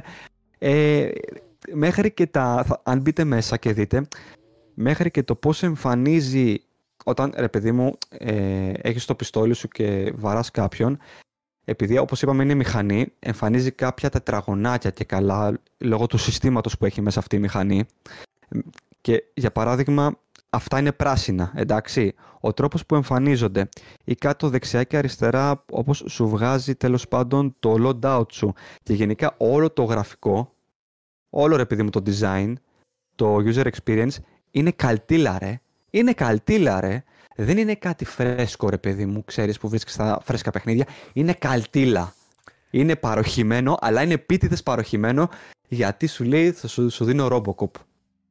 Κάνει με να γίνουμε, να ενθουσιάζουμε για κάτι που δεν έχω ιδέα, μόνο και μόνο με τον τρόπο που μιλά ρε Γιάννη. Ε, αυ, αυτόν το λατρεύω. Χαίρομαι. Ναι, ναι. Πολύ. Για να μας ε, πεις τις απόψεις σου. με- Στείλ μου ναι, στείλ με- ένα τρέιλερ, κάποιον gameplay, Ναι, αμέ. κάτι. Ναι, ναι. Εν, εννοείται, εννοείται. Ε, από εκεί και πέρα, από ό,τι έχω δει το παιχνίδι, εκτός από ε, first person shooter, έχει και μερικά puzzles ε, εντός του κόσμου. Ε, Είναι semi-open world, δεν είναι open world. Ε, και θα δούμε ιστορία που θα πάει. Ε, να πω ότι εγώ πλέον, αν εξαιρέσετε το Robocop, το οποίο το είχα στην άκρη του μυαλού μου, αλλά μας θύμισε, μας θύμισε τέλος πάντων οι συνεργάτες μας εδώ πέρα στην Aecon ότι ξέρετε κάτι, το κυκλοφορούμε. Το είχα διαγράψει τελείως από το μυαλό μου. Ρε, εγώ το τελευταίο εξάμεινο το μυαλό μου ήταν στο Alan Wake 2. Αν εξαιρέσουμε αυτό και το Avatar το οποίο περιμένω το Δεκέμβριο, δεν έχω κάτι άλλο. Δηλαδή, βάζω και το μυαλό μου στη διαδικασία να σκεφτεί και για το 24, όπως αναφέρατε και εσείς πριν. Εγώ προσωπικά το 24 δεν περιμένω τίποτα. GTA 6. Αν εξαιρέσει. Αν, ναι, αν, αν εξαιρέσεις το GTX που αν βγει και το Star Wars το Outlaws από τη Ubisoft, Assassin's δεν έχω Creed. κάτι να περιμένω. Assassin's Creed Japan. Μιλάω, μιλάω για πράγματα τα οποία έχουν, θα- έχουν ψηλοεπιβεβαιωθεί, επιβεβαιωθεί. Δεν ξέρουμε το, Star- το Assassin's Creed θα βγει τι- το 24. Εντάξει, οκ, ναι, fair. Και εσείς, πριν, και εσείς πριν μιλήσατε για πράγματα τα οποία έχουν επιβεβαιωθεί, έτσι; Ναι, ναι. Είναι confirmed. Ε, Υπάρχουν και άλλα που είναι confirmed και δεν είπαμε καν. Το... Της Atlus πάλι, το Project Re Fantasy. 24, confirmed. Ε, Metal Gear συγγνώμη Solid λίγο. 3, remake, Ξέρουμε Ναι. μήνα. confirmed. Για το Fantasy ξέρουμε το μήνα. Όχι, όχι, όχι. Απλώς 24. Εντάξει, μπορεί να Ε, φανεί. λέει. να, πω στο Γιάννη, να πω στο Γιάννη ότι τσέκαρα καλύτερα το παιχνιδάκι του προηγούμενου επεισοδίου το οποίο ήταν, ε, είχε μια ημερομηνία πάνω 1900 και Το, ναι, 1999. το Reverse 1999. Και Για έκανα το πες. σταυρό μου, έκανα το σταυρό μου γιατί μου άρεσε ρε φίλε. Wow. Τι λαλείς ρε. Οκ, Είδες ρε. ναι, ρε, εύκολο. μου άρεσε. Είδες, Μου είδες το άρεσε, είπα φίλε. εύκολο. Είδες gameplay, είδαν gameplay. Ναι, ναι, ναι, μου άρεσε. Οκ, Μου άρεσε, ναι, σι- bro. σηκώνω τα χέρια ψηλά. I told you ότι φαίνεται καλό. I told you. Εντάξει, οκ. Anyways, Anyways, κάτι που anyways. συμφωνείτε Λοιπόν. οι δύο και διαφωνώ. Ναι, ναι, πρώτη respect, φορά. respect. Δεν το έχω Έχουμε πει, παίξει. Απλά είδα έχουμε λίγο πει- trailer. το έχω πει Λεύκο και δεν το έχεις βάλει ακόμα στο μυαλό σου, αλλά στο λέω σε κάθε επεισόδιο. Φέτος η Epic ήρθε για να ενώσει γέφυρες εκτός από το να ενώσει Μμ. γρήγορα δίκτυα, φίλε. Κατάλαβε- Καταλαβες; Κατάλαβα πολύ. Οι, οι, δύο- οι δύο κόσμοι μας συναντιούνται. Και εμένα και του Γιάννη. Εγώ Δεν το θα σας περίμενα, αφήσω να αλήθεια. απολαύσετε την παρέα ένας του άλλου. Από το- Wait, wait. Slow down, slow down. λοιπόν, λοιπόν, Δεν περίμενα να σου αρέσει επειδή είναι anime aesthetic, αλλά I'm surprised. όχι, όχι, μου άρεσε. Α, Nice. Ναι, μου άρεσε, μου άρεσε, μου άρεσε. Α, να Λοιπόν, ρωτήσουμε θέλω τον το Γιώργο λευκό. όμως. Όχι, ένα λεπτό. Το... Ναι, ναι. Που είχαμε τη συζήτηση την περασμένη φορά για το art style, αν θυμίζει, μπορεί να προέρχεται από AI. Παρατήρησες κάτι, τι είναι η άποψή σου; Τα backgrounds παρατήρησα. κυρίως, όχι οι χαρακτήρες. Οκ. Οκ. Δεν είμαι τόσο βαθιά μέσα στο gaming design για να μπορώ να καταλάβω. Κατάλαβες; Εσείς ενδεχομένως επειδή έχετε και την τεχνογνωσία, μπορεί να καταλαβαίνετε περισσότερα πράγματα σε σχέση με μένα. Οκ. Ναι, Γιατί ε, έχετε δηλαδή στο πίσω μέρος του μυαλού σας ότι πρόκειται όντως για AI. Εγώ είμαι ε, ε, 99% θα πω σίγουρος, πε- πεπεισμένος πως ναι. Εσύ Γιάννη, Απλά σου πω Λεύκο πως ε, είδαμε μόνο το trailer εμείς. Αν δεις τον gameplay δεν μπορείς να πεις ότι είναι σίγουρα AI. Ίσως μόνο στο trailer να χρησιμοποίησαν το AI. Ναι, ναι, εγώ μιλώ για εκείνον που είδα, που ήταν το τρέιλερ που μου έδειξες μόνο, ναι. Ναι, γιατί Ε, έχω ξέρω. την εντύπωση ότι το gameplay δεν είναι AI. Ό- όχι πως ξέρουμε σίγουρα για το trailer, αλλά Εντάξει, μιλώ για εκείνον που είδα μόνο. ναι, ναι. Ναι.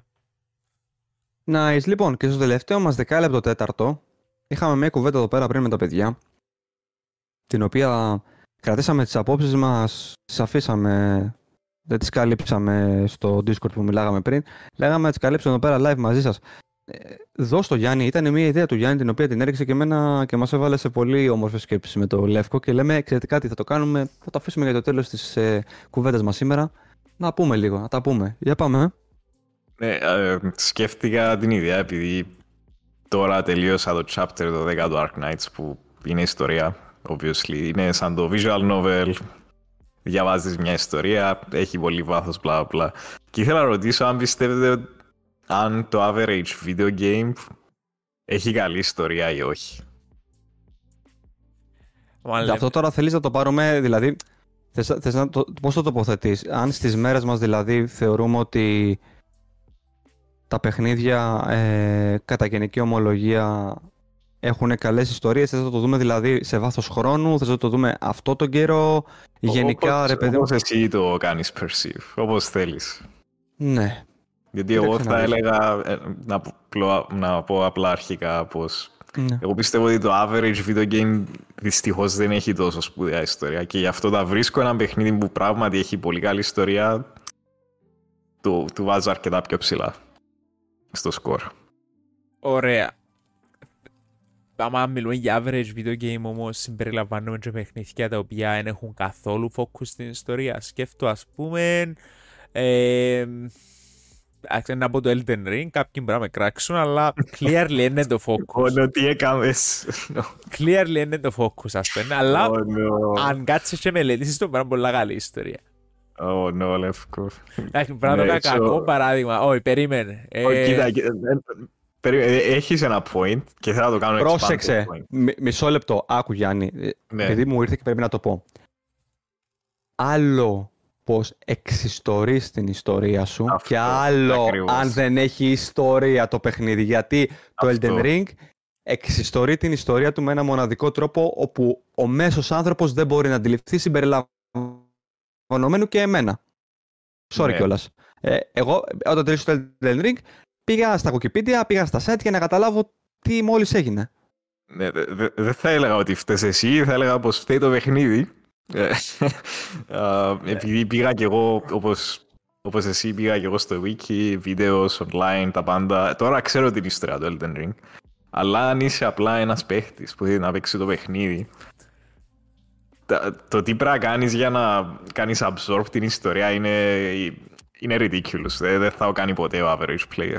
Πρέπει να μαζέψεις όλα τα items, να διαβάσεις τα description, να δεις πώς ενώνονται, διότι ακόμα και αν descriptions είναι cryptic, είναι κάπως «Α, ναι, πρι- ο τρίτος ε, king είχε δολοφονηθεί από το Shadow» και είσαι κάπως «Ποιο- «Ποιος king, ποιο Shadow» και πρέπει να σκεφτείς όλα εσύ. Μιγιαζάκι ρε μαλάκα, τι να σου Yeah. δεν Ο μπλέκεις, ρε, οποίος ρε, γράφει όπως τα είναι. ίδια, γράφει τα ο ίδιος. Ο Μιαζάγη, Ναι. από όσο Ναι. ξέρω. Ναι, ναι, ναι. Ναι ρε, δια- αφού είναι διαστραμμένο το μυαλό του ρε, τι λες τώρα; Εντάξει, ε, εγώ προσωπικά θα προτιμούσα απλά να μου έδειχνες με φυσιολογικό Ναι, τρόπο, ναι. με κλασικό τρόπο. Διαφωνώ. Αλλά εντάξει. Οπότε θα στο γυρίσω, θα στο Διαφωνώ. γυρίσω και θα σου πω αν, θέλ, αν θέλεις να δεις, πήγαινε παίξει το Alan Wake 2. Θα το παίξω, don't worry. Αλλά πες μου, πες το λεύκο. Διαφωνώ, όχι, διότι το τι το appeal του Elden Ring εμένα είναι ότι δεν έχει «Α, πώς να με έχει cutscene, πώς να με έχει cutscene για να πάω να παίξω. Ναι, ναι. Πρέπει να περάσω από τούτον το walking simulator κομμάτι που να μου μιλά ο, ο τρίτος Elden Lord και να μου λέει δες εδώ το Ιμπλαγιάν κάποτε εκεί. Ε, με κοφτεί αθ- Καταλαβαίνω το point σου και έχεις δυνατό point, αλλά ο Μιαζάγη πήρε το στη άλλη άκρη. Έχεις like I don't know, τρία cutscenes σου λένε το game. Do you even know what you're doing? Δεν ξέρεις τι κάνεις μες στο παιχνίδι. Ξέρω, κάνω σαρπάσουλα τα obstacles που μου σύρνει ο Μιαζάγη. Δεν θέλω να ξέρω Miyazaki, τίποτε wow. άλλο. The deepest story ever told. Ε, Ναι. Οκ, τώρα για να απαντήσω το actual ερώτημά σου. Ναι. Εντάξει, το... Είμαι πολλά έτσι... Εν, πολλά ιδιόρρυθμο, ιδιόρρυθμη η γεύση μου τέλος πάντων σε παιχνίδι. Και εγώ είμαι πολλά ιδιότροπος. Για να κάτσω απ' έξω κάτι πρέπει να μου τραβήσει την προσοχή σχεδόν απευθείας. Ε, πρέπει να έχει κάτι έτσι το οποίο να κάνει stand out. Άρα, αν κάτσω να τελειώσω κάτι, το 95% of the time να έχει καλή ιστορία με κάποιες εξαιρέσεις. Ε, αλλά αν μιλήσουμε για το average game, ε, σχετικό, διότι μπορεί μια ιστορία η οποία εσύ να θεωρείς καταπληκτική να μην μου μιλάς στο ίδιο επίπεδο εμένα και να μου αρέσει. Εν subjective θα έλεγα. Δες, Ε, ένα ναι. πολλά καλό παράδειγμα, ε, να το αναφέρω, The Last of Us 2. Εγώ μισώ το. Άλλοι λατρεύουν το. Μπορεί κάποιος να πει είναι objectively καλό ή κακό. Ναι, αλλά είναι besides the point. Wait, έκαμες contradict. Τέλος Ήταν πάντων. να κάνω joke, ρε, κατάλαβες τι εννοώ. Ναι, ε, ε, κατάλαβα. Έχεις Ναι. δίκιο ότι αν θες να πεις ότι μια ιστορία είναι καλή, μέτρια και τα λοιπά, είναι subjective. Ε, ε, δύσκολο να πεις σίγουρα πως είναι... Οκ, παράδειγμα. Παράδειγμα. Ναι. Final Fantasy 16. Εν καλή ιστορία, ναι ή όχι; Πρώτο half σίγουρα ναι, δεύτερο half όχι. Όχι. Όχι. Οκ, αν- Επειδή είναι πάρα πολύ predictable. Για- Εγώ Είδατε ότι, πρόβλημα είναι, σε όλο το τέλος. είδατε ότι είναι αντικειμενικό. Είναι- Είναι αντικειμενικό, όλο το, προ... όλο το θέμα είναι αντικειμενικό. Θα σου πω κάτι. Ναι, ναι. Υποκειμενικό. Ε, Υποκειμενικό. Υποκειμενικό. Συγγνώμη, ναι, ναι, έχεις δίκιο. Sorry, υποκειμενικό. Ναι, ναι. Με συγχωρείτε. Υπο- Υπο- υποκειμενικό. είναι, είναι υποκειμενικό. Όμως υπάρχουν και δύο-τρία παιχνίδια, ρε φιλέ, που είναι η ιστορία τους αντικειμενικά καλά, ρε φιλέ. Ναι, Υπα- δε- ακριβώς. δηλαδή, όπως το Fata Morgana. Ναι. ναι, δεν διαφωνώ, θα το παίξω και το Fata Morgana και θα σας αναφέρω. Ε, Ε, Το πρώτο το Last of Us. μία, Ναι, το πρώτο ναι, Last of Us αυτό, νομίζω το πρώτο, πρώτο, να σου πω. δεν το, έχω το ακούσει πρώτο The ποτέ Last of Us. κανένα Ναι. παραπονιό. Εγώ, πρώτο. ναι, ούτε εγώ, ούτε εγώ. Δεν έχω ακούσει ποτέ κανένα να πει, ξέρετε κάτι, α, τι βλακία είναι αυτή. Ναι. Μπορεί να πει για τον gameplay, μπορεί να πει για οτιδήποτε άλλο. Ναι, ναι, Ναι, μπορώ ναι, να πω ναι, για ναι, ένα ναι, ναι. objectively gameplay, καλή. αλλά- Ακριβώς. Αυτό. Ε, το, ε, συγγνώμη, απλά ήθελα να κάνω αυτή την παρέμβαση. Ε, ε, Λεύκο, συνέχισε Ε, τι- αυτό που σκεφτόσουν. Ε, Τι σκεφτόμουν, καλή ερώτηση. Ε, δεν είμαι 100% σίγουρος να σου απαντήσω, ρε Γιάννη. Και μιλώ Άρα, σου ναι, σαν κάποιος που του αρέσκουν πολλά ιστορίες σε παιχνίδια, αλλά Και εμένα. ταυτόχρονα μπορεί να μην παίξω ένα παιχνίδι γιατί έχει too much story, if that makes sense. Πρέπει να μην έχω όρεξη, ρε φίλε. Πρέπει να θέλω να πιάω κάτι απλώς να παίξω. Ε, να, μην, να μην πρέπει να κάτσω να δω δύο ώρες cutscenes για να... Πρέπει να ρωτήσω τώρα. Πρέπει να ρωτήσω. Έκαμες πο- καμίς ποτέ skip cutscenes; Εξαρτάται. Ναι, ξα... ε, obviously Ε, ξανά α, έκανα, ναι, ναι. ναι, ναι, Ε, ναι, ναι. Και να σου ναι. εξηγήσω. α- Πες το, ναι. Τώρα θα φάω άγριο κράξιμο. Oh no, τι να πει. Μετανιώνω το, obviously. Μμμ. Αλλά ήμουν με το λάθος Final Fantasy mindset. 14. Ναι, μπράβο. Ήμουν με το λάθος mindset στο Final Fantasy 14. Ως... ε, ε, Α, ναι, σωστά. Ναι. Είχες σκυπάρει όλο το, το base game, το πρώτο expansion, ε, πρώτο και δεύτερο expansion. Σωστά. Ναι, επειδή ήθελα να κάνω catch-up, διότι ήμουν με την νοοτροπία του NMMO πρώτα, εμ, whatever, θέλω να κάνω catch-up, να είμαι up to date και μετά. Εν το λάθος mindset, αλλά ναι, και αμέ μετάνιωσα το. Άλλον παράδειγμα όμως, Diablo 3. Γύρισα το 5-6 φορές. Δεν ξέρω πόσο το γύρισα. Δεν έχω ιδέα τι είναι στην ιστορία. Skip, skip, skip. Ε, με κοφτεί. I see. Ε, Okay, so αν μπεις από την, από την αρχή, αν αποφασίσεις ότι δεν θέλω να δω την ιστορία, και πάρεις από την αρχή, understandable. Ναι. Ε, εγώ όμως, α, για παράδειγμα, εγώ ποτέ δεν κάνω skip, γιατί θέλω να μάθω γιατί ο πρωταγωνιστής προσπαθεί να κάνει αυτό που κάνει τώρα. Ξέρω ότι δεν υπάρχει πάντα καλή απάντηση, αλλά είμαι περίεργος να μάθω η ιστορία έχει το παιχνίδι. Και I would say το average παιχνίδι δυστυχώς δεν έχει πολύ thought put into the story, επειδή όπως είπες και εσύ Λευκό, κάποτε δεν είναι καν το focus. Ναι. Απλά εντάξει, εγώ προτιμώ να έχει να έχει κάποιον ε, focus και ιστορία. Μμμ. Οκ. Γιώργο, οκ. εσύ πώς το Ε, εγώ, ναι, τώρα αν πάρουμε το τελευταίο διάστημα και τα τελευταία, ξέρω εγώ, 4-5 χρόνια να πω. Λίγα παιχνίδια μπορώ να σκεφτώ που να με αγγίξαν σαν ιστορίας. Ναι, Να, βλέπεις, Κατανοητό. αυτό θα έλεγα και εγώ. Θέλω να πω ότι αν το πάρουμε από αυτή την άποψη, κάθε, χο- κάθε πέρυσι και καλύτερα. Κατάλαβες τι εννοώ. Δηλαδή, ούτε καν κάθε πέρυσι. Δηλαδή, ε, δεν ξέρω, εγώ το The Last of Us ας πούμε, βγήκε το 2013. Έχουν περάσει ήδη 10 χρόνια. ναι. Ξέ- ε, ε, έχει αλλάξει και η βιομηχανία, ρε παιδιά, δηλαδή. Ε, κινείται σε άλλους ρυθμούς και σε άλλα μονοπάτια. Τότε τα, τα χρόνια αυτά, δηλαδή 90, 2000, 2005, 2010 εκεί πέρα, 13, 14, μέχρι εκεί ας πούμε, ε, έβλεπες πολύ περισσότερες εμπειρίες, πολύ περισσότερη αγάπη. Δεν είχε αναπτυχθεί τόσο ραγδαία το industry.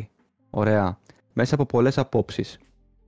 Τώρα ε, είναι άλλη κουβέντα εκεί πέρα που το πάω, αλλά ναι. έχει να κάνει, ε, συνδέεται άρρηκτα και με το πόσο αγάπη και πόση φροντίδα και πόση σημασία δίνανε στο storytelling οι δημιουργοί. Από την άλλη έχουμε δημιουργούς οι οποίοι είναι σταθεροί στις αξίες τους τόσα χρόνια και προσφέρουν και δίνουν πάντα ε, σημασία στην ιστορία τους. Ωραία. Ένα από αυτά τα στούντιο για παράδειγμα είναι η Remedy. Και συγγνώμη που το επαναλαμβάνω πάλι. Ωραία. Στην, στις ιστορίες της Remedy μπορείς κάποιοι να μην αρέσουν. Αλλά πάντα θα δεις ότι το παιχνίδι πάντα εξελίσσεται γύρω από την ιστορία. Πάντα η ιστορία συνδέεται άρρηκτα με το, με το gameplay. Είναι καλές ιστορίες; Για μένα είναι. Sorry κιόλας. Δηλαδή ε, δε- θεωρώ ότι μέχρι τώρα η, η, η Remedy έχει βγάλει όχι κακές ιστορίες, έχει βγάλει από ok μέχρι mindfuck σκηνικά. Έδωσε ένα εντάξει. ωραία μπάσαν ο Γιώργος. Ναι. Από εκεί και πέρα, ε, μιλήσαμε πριν για υποκειμενικότητα και για αντικειμενικότητα στις, στις ιστορίες των παιχνιδιών. Εμένα και του Γιάννη μου αρέσουν ταινίες, ωραία, γιατί το storytelling συνδέεται άρρηκτα με το χώρο του θεάματος και τον, συν- του σινεμά, των ταινιών κτλ. Έτσι. Άμα κάτσεις και το δεις. Είναι, είναι τέχνη. Το storytelling είναι τέχνη από μόνο του. Ναι, σίγουρα. Ναι. Λοιπόν, εμένα και του Γιάννη, για παράδειγμα, Λεύκο, μας αρέσουν τα ταινίες όπως το Inception, όπως το Prisoners, μας αρέσουν τέτοια πράγματα. Ναι. Σε ένα άλλο παιδί, σε έναν άλλον άνθρωπο, μπορεί να του αρέσουν, ξέρω εγώ, ε, ε, οι κομμωδίες. Ναι. Οπότε, σε ένα παιχνίδι το οποίο έχει αστήρευτο το χιούμορ, το οποίο για εμάς να είναι cringe, στο παιδί αυτό, η ιστορία αυτή, να είναι του 9 και του 10. Αλλά για μένα και για το Γιάννη να είναι cringe. Γιατί θέλουμε σκοτεινά πράγματα, πράγματα τα οποία θα βασανίσουν το μυαλό μας. Καταλαβες; Σκέφτηκα ήδη παράδειγμα, το High on Life για παράδειγμα. Το High on Life. Το High on Life. Ναι. Το δεν High on μπορεί, Life, αρφή. ας πούμε, ναι, το, το High on Life όμως, αντικειμενικά, έχει από τα πιο έξυπνα χιούμορ που έχω δει εγώ ποτέ σε παιχνίδια. Εντάξει. Cringe σε σημεία. Αλλά έχει... Θέλω να πω ότι για κάποιον, ας πούμε, το High on Life, εντάξει, δεν το λατρεύω το High on Life, σου λέω ότι απλά είναι τίμιο. Για κάποιον, ας πούμε, το High on Life, μπορεί να είναι η επιτομή, ας πούμε, της διασκέδασης και, του, και, του, και της ιστορίας, ας πούμε. Και γυρνάμε, ας πούμε, στο υποκειμενικό και στο αντικειμενικό. Ε, ένα γενικό σχόλιο είναι ότι δεν θα βρεις εύκολα ιστορίες οι οποίες θα σου ραγίσουν την καρδιά και πλέον είναι λίγα τα στούντια τα οποία το κάνουν. Naughty Dog, Santa Monica, ε, γενικά τα στούντιο της Sony, εντάξει, οφείλουμε να το πούμε, δίνουν πόνο στο storytelling. Έτσι. Ναι, ισχύει. Λοιπόν, ε, Santa Monica, ε, Insomniac, ε, Naughty Dog, ας πούμε, είναι από τα στούντιο στα οποία πάντα θα δίνουν πόνο. Και θα συνεχίσουν, γιατί έτσι είναι η ταυτότητά τους. Ξέρετε, τι, είναι η ταυτότητα του στούντιο. Ε, Και αν αλλάξει η ταυτότητα του στούντιο, αυτό ε, το έχουμε δει στο παρελθόν να γίνεται. Για παράδειγμα, ένα από από τα τρανά παραδείγματα αλλαγής ταυτότητας είναι η Ubisoft. Θυμάστε, θυμάστε πώς ξεκίνησε τα Assassin's Creed και πώ έχουν καταλήξει; Ναι, ναι, καμία σχέση. Υπάρχει storytelling πλέον στο Assassins. Είπατε πριν, είπες πριν Γιάννη αν έχετε σκυπάρει πριν ε, parts. Ναι. Ε, Σκυπάρεις ποτέ cutscenes; Τα τρία τέταρτα του Valhalla. Τα τρία τέταρτα Wow. του Valhalla εγώ. Οκ. Ουφ. Ναι, ναι. Damn. Βασικά, ρε, δαμέ, ε, να μιλήσω λίγο και σαν game designer.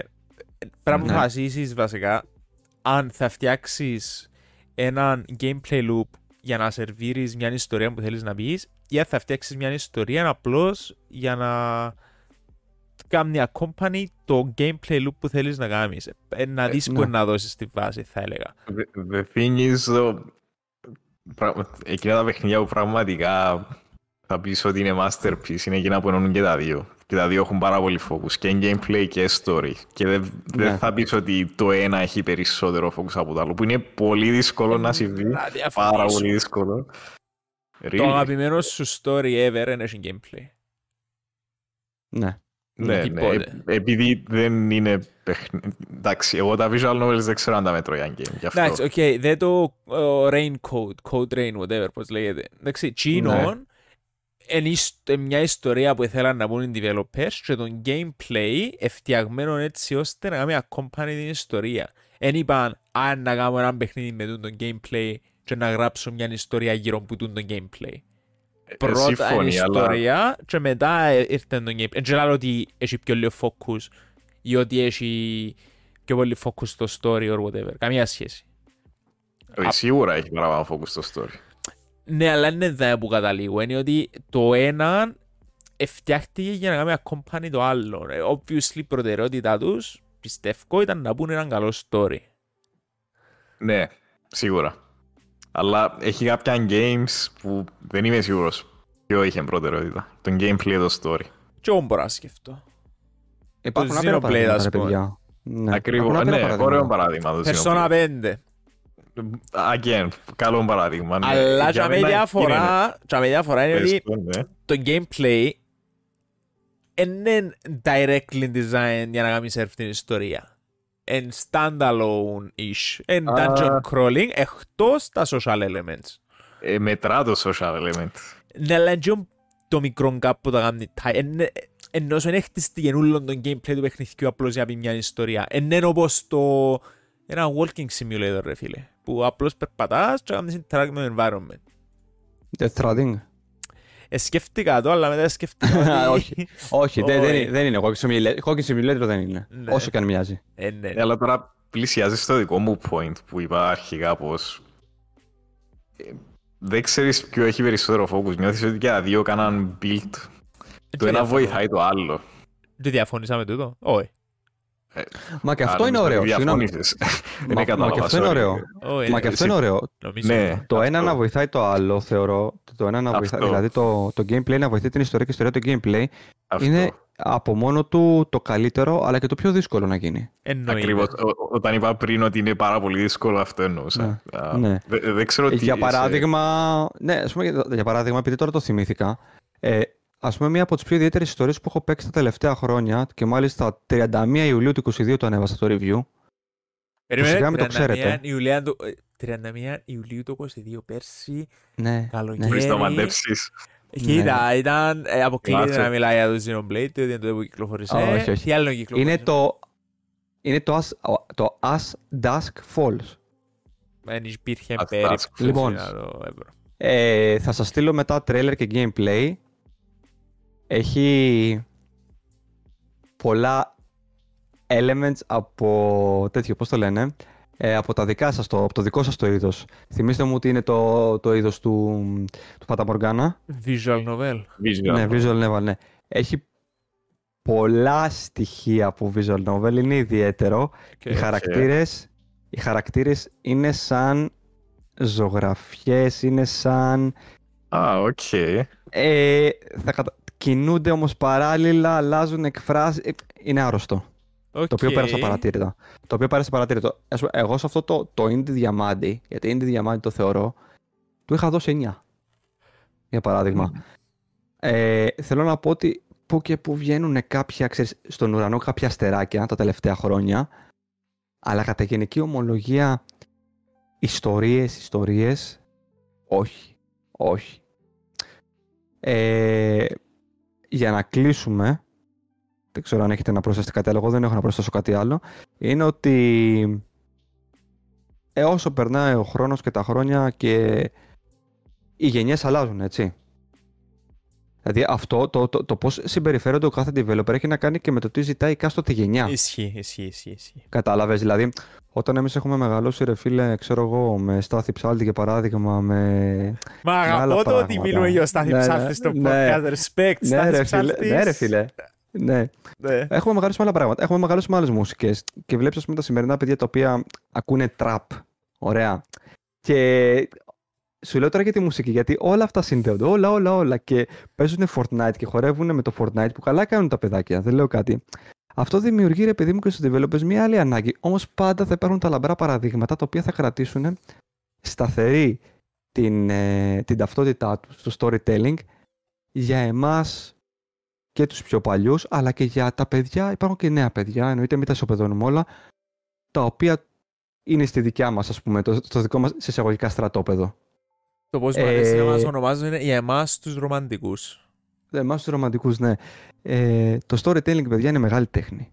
Θέλει μεγάλα κακαλά για να φτιάξεις ιστορία, εντάξει. Ε, και δυστυχώς ή ευτυχώς οι δημιουργοί που μπορούν να το κάνουν είναι λίγοι. Και όταν αποχωρήσουν αυτή η δημιουργία από το προσκήνιο δεν ξέρω τι θα γίνει. Και όταν εννοώ δημιουργούς δεν εννοώ studios, εννοώ δημιουργούς σε studios. Για Mm. φανταστείτε, όταν πάρει σύνταξη ο Sam Lake, όταν πάρει σύνταξη ο Μιγιαμότο, όταν πάρει σύνταξη ο Μιγιαζάκη. Ωραία. Θα, έχουμε νέος, θα υπάρξει νέος Μιγιαζάκη, θα υπάρξει νέος Sam Lake. Εκεί τι γίνεται. Αλλάζει η ταυτότητα του στούντιο. Ενδεχομένως ναι. Το βλέπεις μπροστά σου. Ναι. Και εντάξει. κάποτε, Ρε, με- όχι, ε, σου, ε, ρε, σου δίνω το λόγο μου κάποτε θα κάθεσαι, θα κάνεις το coffee and trophy, θα είμαι και εγώ δαμέ, Ναι. αλλά θα μιλούμε και για τα μεγάλα releases τα οποία θα κυκλοφορούν. σου εύχομαι, σου, σου εύχομαι, ε, πότε το γράφουμε το podcast, podcast μία του μήνα, ωραία, Πρώτη μία... Νοέμβρη. ε, Πρώτη είναι Νοέμβρη, εντεκάτου, δι- δε, έναν, έναν, Ναι, ένα. ναι, ναι. Πρώτη 11 του 2023 σου εύχομαι σε 10 χρόνια από τώρα, ωραία. Και πιο νωρίς, εντάξει. Γιατί εντάξει, το να φτιάχνεις παιχνίδια δεν είναι εύκολο, το ξέρω πολύ καλά. Να μην ζεις στην Κύπρο, να είσαι στο εξωτερικό, σε ένα τεράστιο στούντιο, με τη δικιά σου σπιταρόνα, με οικογένεια ή χωρίς, αυτό εσύ το ξέρεις, και να μου λες, ξέρεις κάτι; Ε, το παιχνίδι μου θα το δείξω στον Geoff Keighley, ας πούμε. Ήμουν με το... φ- Έλα, ε, ε, έχω... Έλα Γιώργος στο τηλέφωνο, έχω να σου μιλήσει ένας φίλος του Ζανό Sam Lake και να σου λέει Ναι, τα ναι. δικά του. Και εγώ θα είμαι τύπου στην Αθήνα, ας πούμε, και θα περπατάω εκείνη την ώρα και θα μου λέει «Ε, Εγώ αράζω με το Sam Lake. Εντάξει, και θα τρώσω, ας πούμε, διάφορα καντήλια εκείνη τη στιγμή. Αλλά, Αστεία, εντάξει. αστεία. Ε, Ε, έχεις δίκιο το ότι κάποτε τούτοι οι δημιουργοί οι οποίοι κρατούν τούτη τη φλόγα να αναμένει τέλος πάντων ε, να έρθει η ώρα που να αφιπηρετήσουν, ε, να φύγουν Ε, από βέβαια, το βέβαια. industry. Βέβαια, βέβαια. Ε, πιστεύω Δεν ότι ξέρουμε θα τι υπάρχουν, χτίζεται, δε- Α, ναι, πιστεύω Α, ότι ναι. υπάρχουν άτομα τα οποία είναι more than capable να συνεχίσουν το legacy τους. Αυτό. Και ναι, αυτό. μια Ε, μέρα, μακά- ειλικρινά, ε, έχω το και εγώ σαν το απόλυτο όνειρο καριέρας να φτάσω όσο πιο ψηλά μπορώ. Μα Ε, γι' αυτό αρχίσατε και αυτή τη δουλειά, προφανώς, εσύ. επειδή είναι κάτι που γουστάρουμε, είναι κάτι το οποίο θέλουμε να. Όχι μόνο. Φίλε, τα παιχ... μπορούμε να αναλύσουμε για άλλο δύο ώρες τι μας προσφέραν τα παιχνίδια στη ζωή μας, αλλά θέλω και εγώ μέσω τούτου του μέσου, μιλώ για τον εαυτό μου, ότι επήρα να προσφέρω πίσω και να κάνω άτομα να νιώσουν συναισθήματα που νιώσα και εγώ μεγαλώνοντας, παίζοντας και ζώντας τι εμπειρίες. Και πριν να κλείσουμε, θέλω να σας ρωτήσω πότε ήταν η τελευταία φορά που εκλάψετε σε ένα βίντεο παιχνίδι και ποιον ήταν. Τελευταία ερώτηση, δεν χρειάζεται να μπεις σε λεπτομέρειες. Ναι, πότε ναι. και ποιον παιχνίδι ήταν. Γιάννη; That's it. Η πρώτη μου σκέψη είναι το Heaven's Feel που ήταν το αγαπημένο μου. που είναι το Τελευταία, αγαπημένο. τελευταία φορά, more Ναι, recent. δεν μπορώ να σκεφτώ πιο recent. Ήταν πριν τέσσερα χρόνια το Heaven's Feel. Ρίξε το Fata Morgana, ρε. Ψευτή. Παραποτή. Ah, right, so- oops. Ό- Όχι μόνο, και ο Yakuza 7. Oops, σωστά. Ναι, ναι, ναι. There we go. There we go. Γιώργο. Εγώ πριν πέντε μέρες με το Alan Wake 2. Α, OK. Respect. Ναι. 19. Έκλαψα, δεν έκλαψα. Δεν δάκρυσα, δά- δάκρυσα, δεν έκλαψα. Δ- Εντάξει, ναι. Δε- Πάλι μέτρα. Ναι, ναι, ναι. 20... Ναι, και εγώ το ίδιο. 20 του Απρίλη το 2023 με το expansion του Xenoblade 3. Οκ. Α, οκ. ναι, σωστά. οκ. Α, ε, Οκ. Να σε φτάσω. At some point να σε φτάσω. Οκ. Κάτι οκ. έτσι, κάπου ζάμε. Μέσα στις μέρες.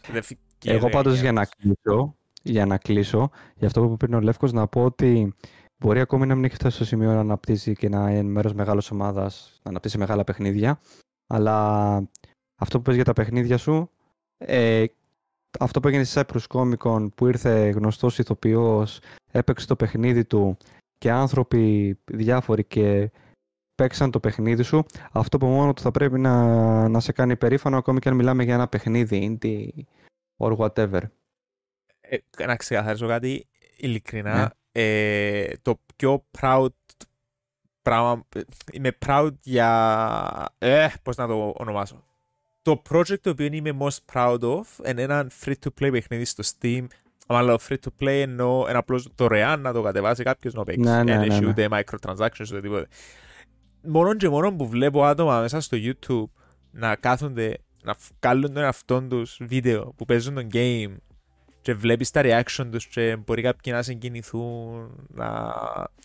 Ό,τι και να είναι δεν με κόφτει που είναι ευκάλα λεφτά από το πράγμα. Ούτε, καθόλου δεν με ενδιαφέρει. Και αν είσαι ευχαρίστηση που το να θωρείς τον κόσμο να το απολαμβάνει. Και θέλω actually να το παίξεις και εσύ σε κάποια φάση. Εννοείται. Remember When. Και είχα Remember γράψει when. την ιστορία και γενικά το narrative design, τους διαλόγους με τους χαρακτήρες. Ωραία. Ε, remember When, για όσους ενδιαφέρονται που μπορούν να βρουν το παιχνίδι, στο Steam. Στο Steam, ναι, completely δωρεάν. Θα βάλω κάτω από το συγκεκριμένο επεισόδιο link για το παιχνίδι για όποιον θέλει να το κατεβάσει. Ε, σαπορτάρετε γενικά μικρούς developers είτε είναι από την Κύπρο, είτε από την, από την Ελλάδα, είτε από την από οποιοδήποτε μέρος ε, του πλανήτη. Ε, γιατί αυτοί είναι οι άνθρωποι οι οποίοι στο μέλλον ενδεχομένως να τρέξουν ε, την AAA σκηνή. Λοιπόν, παιδιά, σας ευχαριστώ πάρα πολύ για σήμερα. Ήταν ένα από τα αγαπημένα μου επεισόδια, έχω να σας πω. Ε, Είχα υπόψη μου, σαν το βγάζαμε ναι. πριν μία ώρα, ότι είναι ήδη το καλύτερο επεισόδιο που γυρίσαμε ναι. ποτέ, θα έλεγα. Λοιπόν, το απόλαυσα πάρα πολύ ε, πίσω στις υποχρεώσεις μας, πίσω στα παιχνίδια μας έχουμε να γυρίσουμε στο Dark Place ε, μέχρι την επόμενη εβδομάδα που θα σας δω στην κάμερα ε, και όχι γενικά προφανώς ε, να περνάτε καλά, σας ευχαριστώ πάρα πολύ για σήμερα. Εγώ σε ευχαριστώ και εσένα Γιώργο και εσένα Γιάννη ο επίλογος πάνω σου. Ευχαριστώ και εγώ guys. Ευχαριστούμε και το κοινό που έφτασε στο τέλος του επεισοδίου αν σας άρεσε το επεισόδιο βάλτε ένα like, comment ή και follow. Μπορείτε να βρείτε το podcast στο YouTube, Spotify, Apple Podcasts, Google Podcasts και Amazon Music. Θα είμαστε εδώ κάθε Τετάρτη and we'll see you all next time. Bye bye.